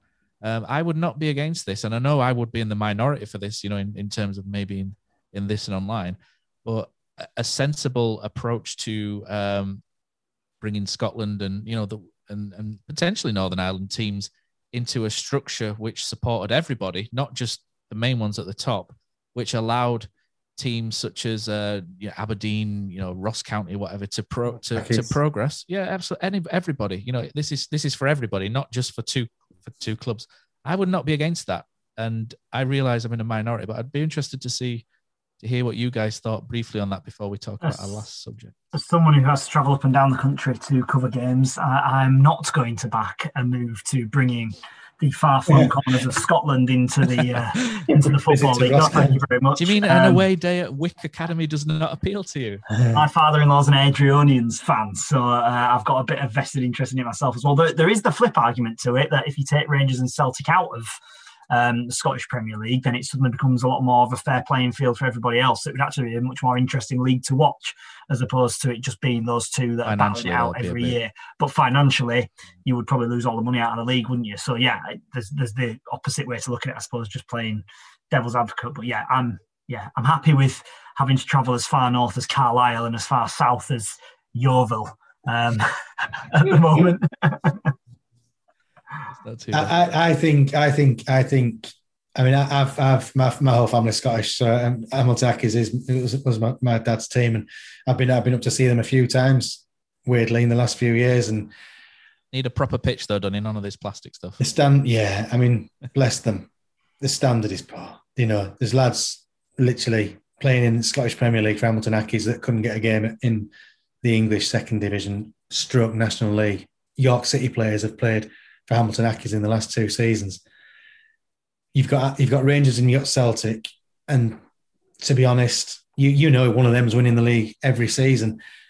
Since but unfortunately, Scotland are in, in, that position where they need the rest of the teams need Celtic and Rangers. You, have said it, and you, Johnny, you've also said it. Take them out, and that league goes. It's, it's as simple as that, and it's it's not the best standard anyway. Um, and my fear would be that Rangers and Celtic, as as, as heavily supported as they are and as you know they're massive clubs, they would still need some rich guy to come in. My, my fear would they turn into a, a Sunderland or a Newcastle, and then what? You know, Celtic go through the go through the bottom. Um, that, that'd be interesting because they've never not had success before, so that'd be quite an interesting. Yeah, you know, yeah. I just think, yeah, I, I, think, yeah, a British Cup maybe, but I, I just, I, I think we're yeah, we're looking at alternatives to you know because of what's happened this week, aren't we? Thinking of other other ways, but there's not much wrong. You know, the, you know, the, the, way football is, it, it, you, may be looking for something that just isn't there. You just know? leave it. Yeah, just maybe. Yeah, these, these geniuses, these, these multi billionaire businessmen came up with a plan that was scuppered within 36 hours. You know, these are the clever, supposedly the you know clever businessmen, and their idea was was beaten down pretty much straight away. So yeah, I think we can all look for trying improving things, but other than tinkering, I, am not sure massive changes is. I wouldn't say com- needed, but can some, be achieved.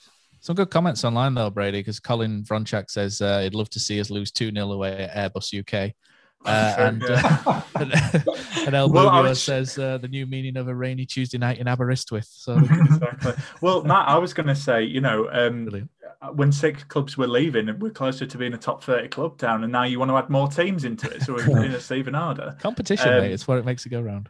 Very true. Yeah, no, it'd be it'd be interesting. I think, like I said, this is a starting point. Um, I, I agree with Dunny. Like, I'm not, I'm not sure. I think that throws up a lot of questions, and you know, I think that's where you. It, it's a long conversation, but maybe a British Cup. I, I think that'd be a good shout. But um, yeah, it's it's a tricky one, isn't it? And let's be honest, uh, we're putting the world to rights a lot tonight, but I think that's uh, one that might be a bit too far for us. There used to be a uh, an English uh, Scottish Cup, didn't they, in the 1970s? I think. Uh, the, the Fairs Cup. The Fairs Cup. No, was it Texaco? Oh. Was it Texaco Cup? Was it something? Like I can't ah. remember. Wasn't was, the, Anglo, a, the Anglo? Um... There was an Anglo-Italian in the 90s, wasn't there? Yes. And then was. and a uh, what was the other Zenith Data Systems, which was that just the League Cup? I think that was a little yeah, bit before yeah. my time.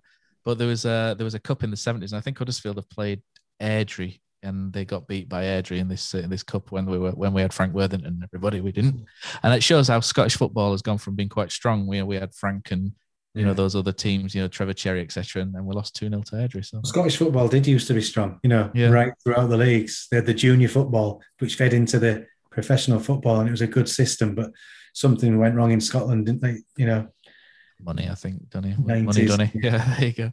Uh, right, money, so our, drugs, I think, but yeah.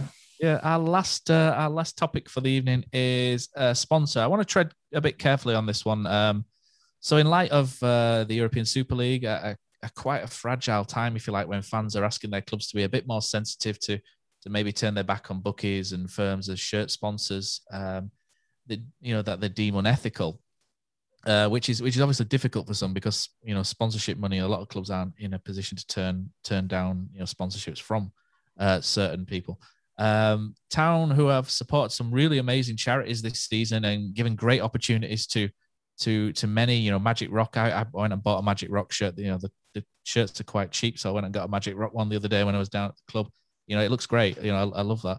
Um, Town decided um, last night to go with Strikes Limited uh, for for the game. Uh, a cursory look at their Twitter account of Strikes made for some uncomfortable reading, uh, some abusive tweets towards Alan Sugar amongst uh, amongst other things in there. Um, some of it a bit unprofessional, uh, of which the company claims they they were hacked. Um, just going to cough. Excuse me. Um, so I, I, look at Huddersfield as an area, and it's a, an area which has struggled through um, through COVID. Um, don't know if you need to get off. That's that's no problem. I will. I will go because it's just starting to get dark, and and um, they want me to work my magic on uh, on the. I hope it's nothing to do with the lights or anything like that. So. Conveniently uh, going, Donny. Yeah. Thank you. Cheers, Johnny. I'll see you soon. See you, Brady. Thank you. Johnny, for coming on. Thanks for having me. Thank you. Take care. Have a good night. Cheers. Bye bye. Bye now. There we go. Uh, right. What a legend that guy is, he?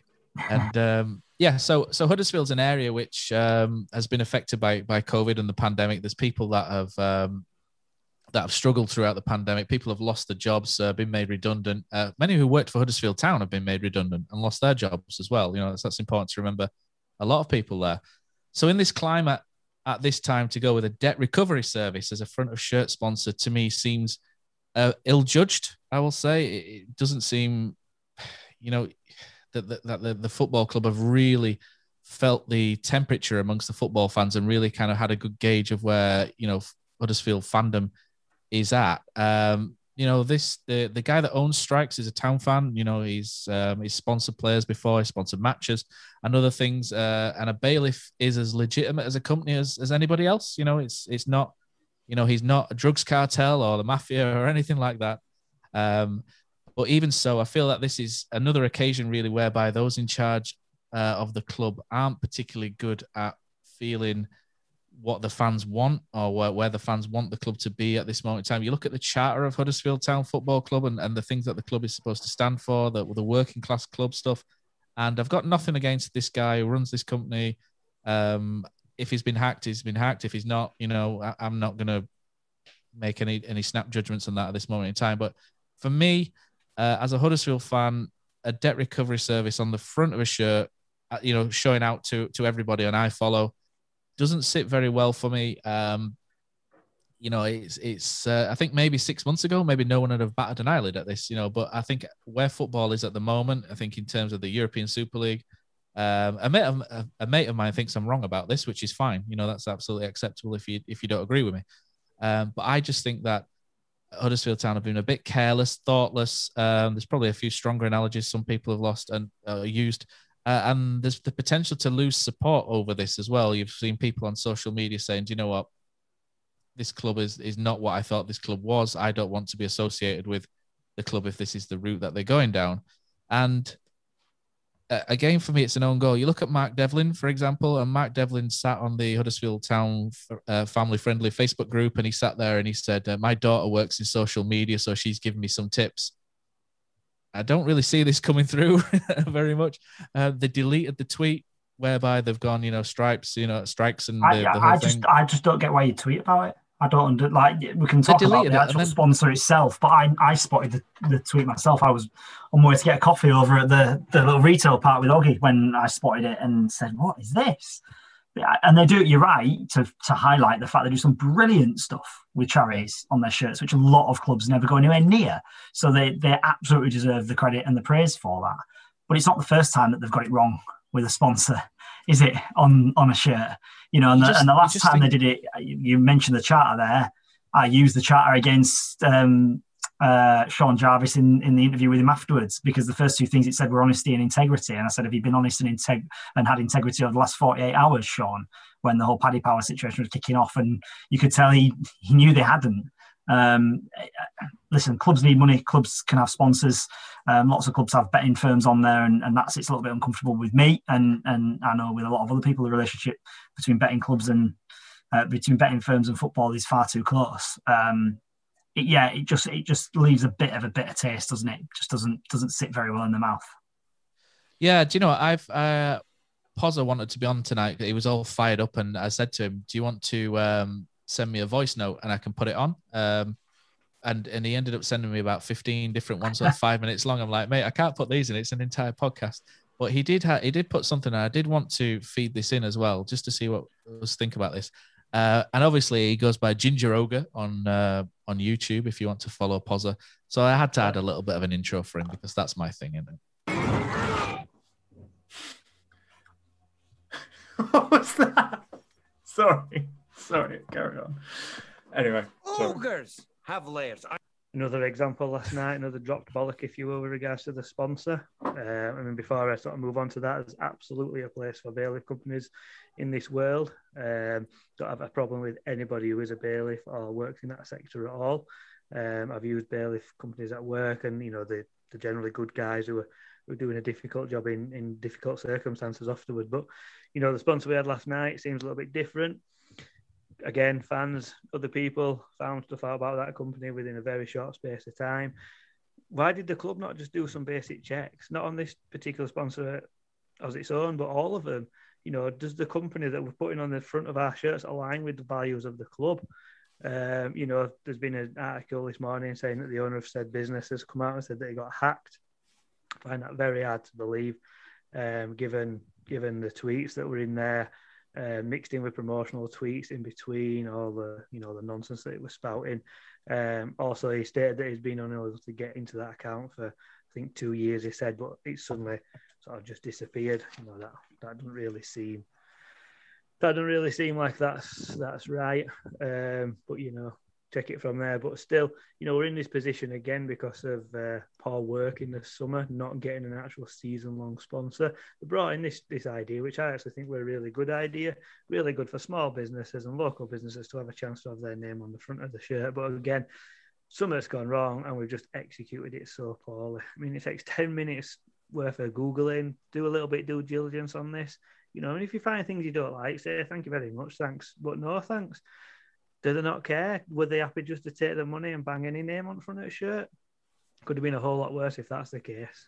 Um, again, it's worrying, certainly to myself, and I know many other fans, that so many errors just keep happening. And do they know the feeling? Do they know the strength of this feeling? Do they know that it's growing within the fan base? You know, there's a lot of very, very good people that work at that football club. I put a, put a tweet out this morning saying similar.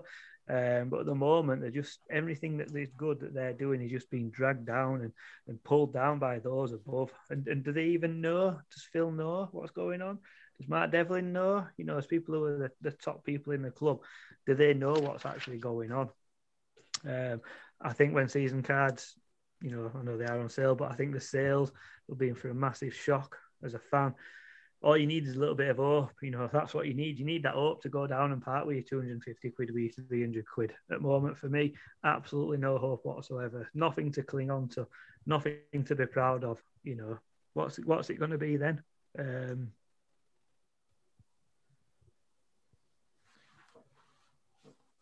Right, Brady, do you want to take us away with uh, thoughts from uh, from the ogre? And that was from Shrek, obviously. The uh, I, I, did rush something together about how Poz has got layers of opinion. It's a really bad joke. I won't do that again. I promise.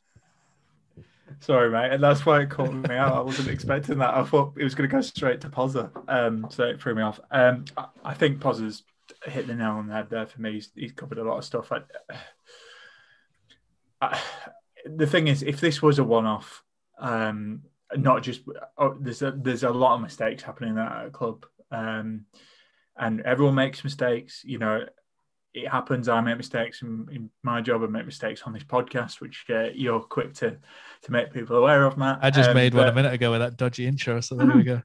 exactly. Um, but it just it again. It, I suppose it's on your personal personal beliefs and how you feel. It doesn't sit right with me. I think it's a bad look, like you say, when they've had to furlough their own staff. Um, that's not to knock those companies. Again, like the, this isn't a politics podcast. Um, but yeah, it, it's, it's just not really a, a, good look for me. I think just you know, I've worked in market, I work in marketing. I just think the market, the thinking of that from a marketing perspective, like that is just going to go wrong. Um, they always do do the looking good tweet to whoever a sponsor it is, but again, it's like brainless. The it's again thinking you're opening yourself up to backlash. Um, it, again, it's like we've no well, Cosy bangs on about the social media every week, but again, it's like quick to talk about the positive stuff, but um, the negative stuff they try and hide. You know, like again, when we got beat 7 0, they didn't even put the score, you know, on, on the social media. Um, but yeah, I mean, I don't like having gambling companies on. Um, I think Johnny was right to have a go at Sean Jarvis about the Paddy Power thing. I think that was that was awful optics, just relegated after one of the worst seasons. And oh, let's let's take the mick out of Huddersfield Town. Um, it's just it's, it's disappointing, really, um, for me. And I don't want to get too much into it and go on a rant, but um, it, it's a small thing, um, and maybe it seems like I'm blowing it out of proportion. But I think given what's happened with this club in the last three years on and off the pitch, it's just another one of those things that um, because things aren't going well on the pitch and off the pitch, it, it just adds to it, and it's it's not a good look. Uh, look at some of the comments coming through uh, as well. Um, Colin Fronchak says he loves Iain Dunn. He was nearly squashed to death in the cowshed when he uh, smashed in that fourth versus Carlisle in the Autoglass Trophy. That was one day. Was that out there? Brady, obviously, I don't think you were born you whippersnapper. And uh, Iain Dunn scored uh, against Carlisle in the the four one the, the Northern Area final, and he, he, spun on the edge of the box, hit, hit it left footed into the top corner, and I was right behind it in the the cowshed. It's one of the you know sort of the happiest memories you take as a child. So it's it's great to have Dunny on whenever we can as well. Uh, but Cole actually makes a, a, really good point here, where he says club should the club should offer. Uh, free sponsorship space to a debt charity like StepChange as a response there, just to kind of own the own the mistake that they've made. I think that's a really good point, and I think mm. that would go some way to just kind of saying, do you know what, maybe not. And I do feel I feel a little bit for you know those involved with the other company as well at the same time because they're probably getting a bit of stick at the same time. Uh, but it, I think that would be a positive step as well, uh, Brady. Yeah, definitely. Um, I think you know, like I said, we all make mistakes. I think owning up to it, um, and I think um, what Colin said, I think that'd be a great thing to do. Um, again, I think it's just a bit of a wider point. Like we don't come on this to criticize Town every week because we're all Town fans and we want them to do well. So, um, like I say, I, I think it's just. Uh, I hope again with a lot of things, it's it's a chance to learn and to learn from their mistakes and can, you know come on a good path now um, with a lot of things. And you know this is a small thing from it, um, but anyway, we've been on long enough, so I'll shut up. Yeah, let's let's give uh, everyone else the final word. Uh, John Smith says it was the Home Nations Cup uh, was the England Scotland thing. I think. Uh, uh, yeah, that rings a bell. Uh, Cole says the Zenith was another cup to replace European games during the Heysel ban. So that's interesting to know. I didn't know that. Uh, Steve Blackburn says, I won't be surprised if Phil gets us to wear Babe Station on it next because we're getting shafted. which I appreciate the joke. John Earnshaw says it was like when Newcastle had Wonga on their shirts. No one seemed to notice the irony of millionaires running about with a payday loan company advertised on the chest, which, you know, good point there, John. Uh, yeah, so and then um, James Whitaker's on, so you can catch James on the preview show with Brady as well, um, which uh, well, you've got a good preview show out for Blackburn as well, uh, which has dropped this morning, which is great. Um, another aspect of this is the company specialized in traveler enforcement. Is this an appropriate way to uh, talk about a, a, a, an ethnic minority. Uh, would it be permitted if it was any other racial group? And again, it opens up different cans of worms, doesn't it? When you look at that, and I think it just goes to what Pozza said about due diligence. Um, you know, just two minutes on social media there would say, do you know what? Um, maybe we shouldn't put this on the front of the shirt. So hopefully, there's a response from from Huddersfield Town. Um, yeah, and, and boasting about evictions as well on social media, not a good look. So hopefully there's a there's a suitable response from Huddersfield Town on this. Um, if not, uh, then potentially that could uh, well it will alienate a lot more people from the football club who've perhaps found themselves or found that it's not as much to their liking as maybe what it used to be.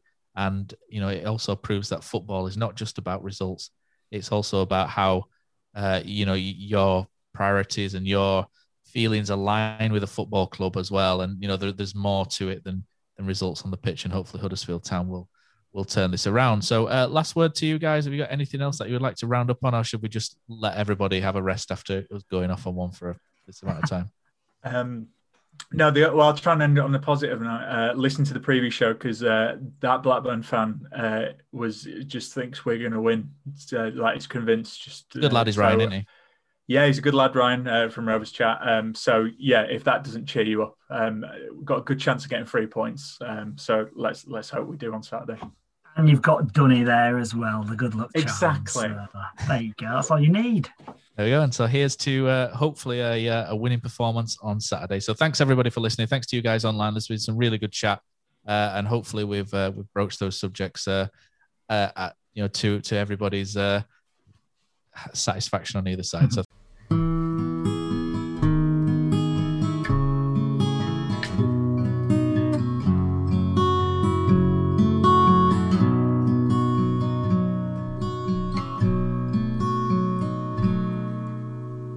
There's a team that is dear to its followers. The colors are bright blue and white. They're a team of renown, they're the pride of the town. And the game of football is their delight.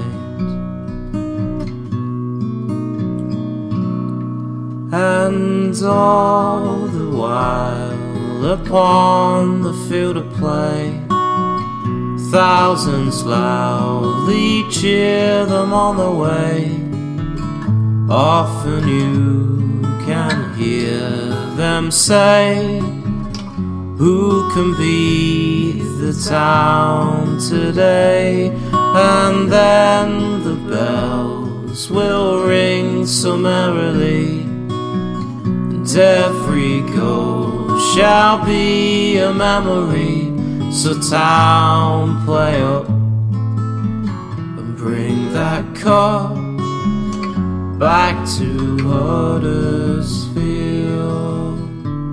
So, town, play up and bring the car back to Huddersfield.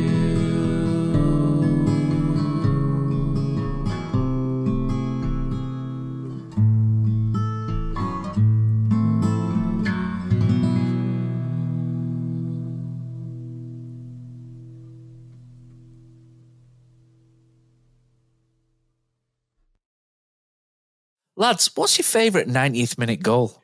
Got to be Hefele against Leeds. A shot from Mooy and sliding in at the death, Michael Hefele. Great finish to the game. Shared with my family, only made better by ordering McDonald's via McDelivery afterwards. Three points, McNugget share box, spot on. Order McDelivery now by the McDonald's app. You in. At participating restaurants, 18 plus serving times, delivery fee, and terms apply. See McDonald's.com. When you make decisions for your company, you look for the no brainers. And if you have a lot of mailing to do, stamps.com is the ultimate no brainer. It streamlines your processes to make your business more efficient, which makes you less busy. Mail checks, invoices, legal documents, and everything you need to keep your business running with stamps.com. Seamlessly connect with every major marketplace and shopping cart. Schedule package pickups and see your cheapest and fastest shipping options from different carriers with rates up to 89% off USPS and UPS rates. And with the stamps.com mobile app, you can take care of mailing and shipping wherever you are. Make the same no-brainer decision as over 1 million other businesses with stamps.com. Sign up with code program for a 4-week trial plus free postage and a free digital scale. No long-term commitments or contracts. That's stamps.com. Code program.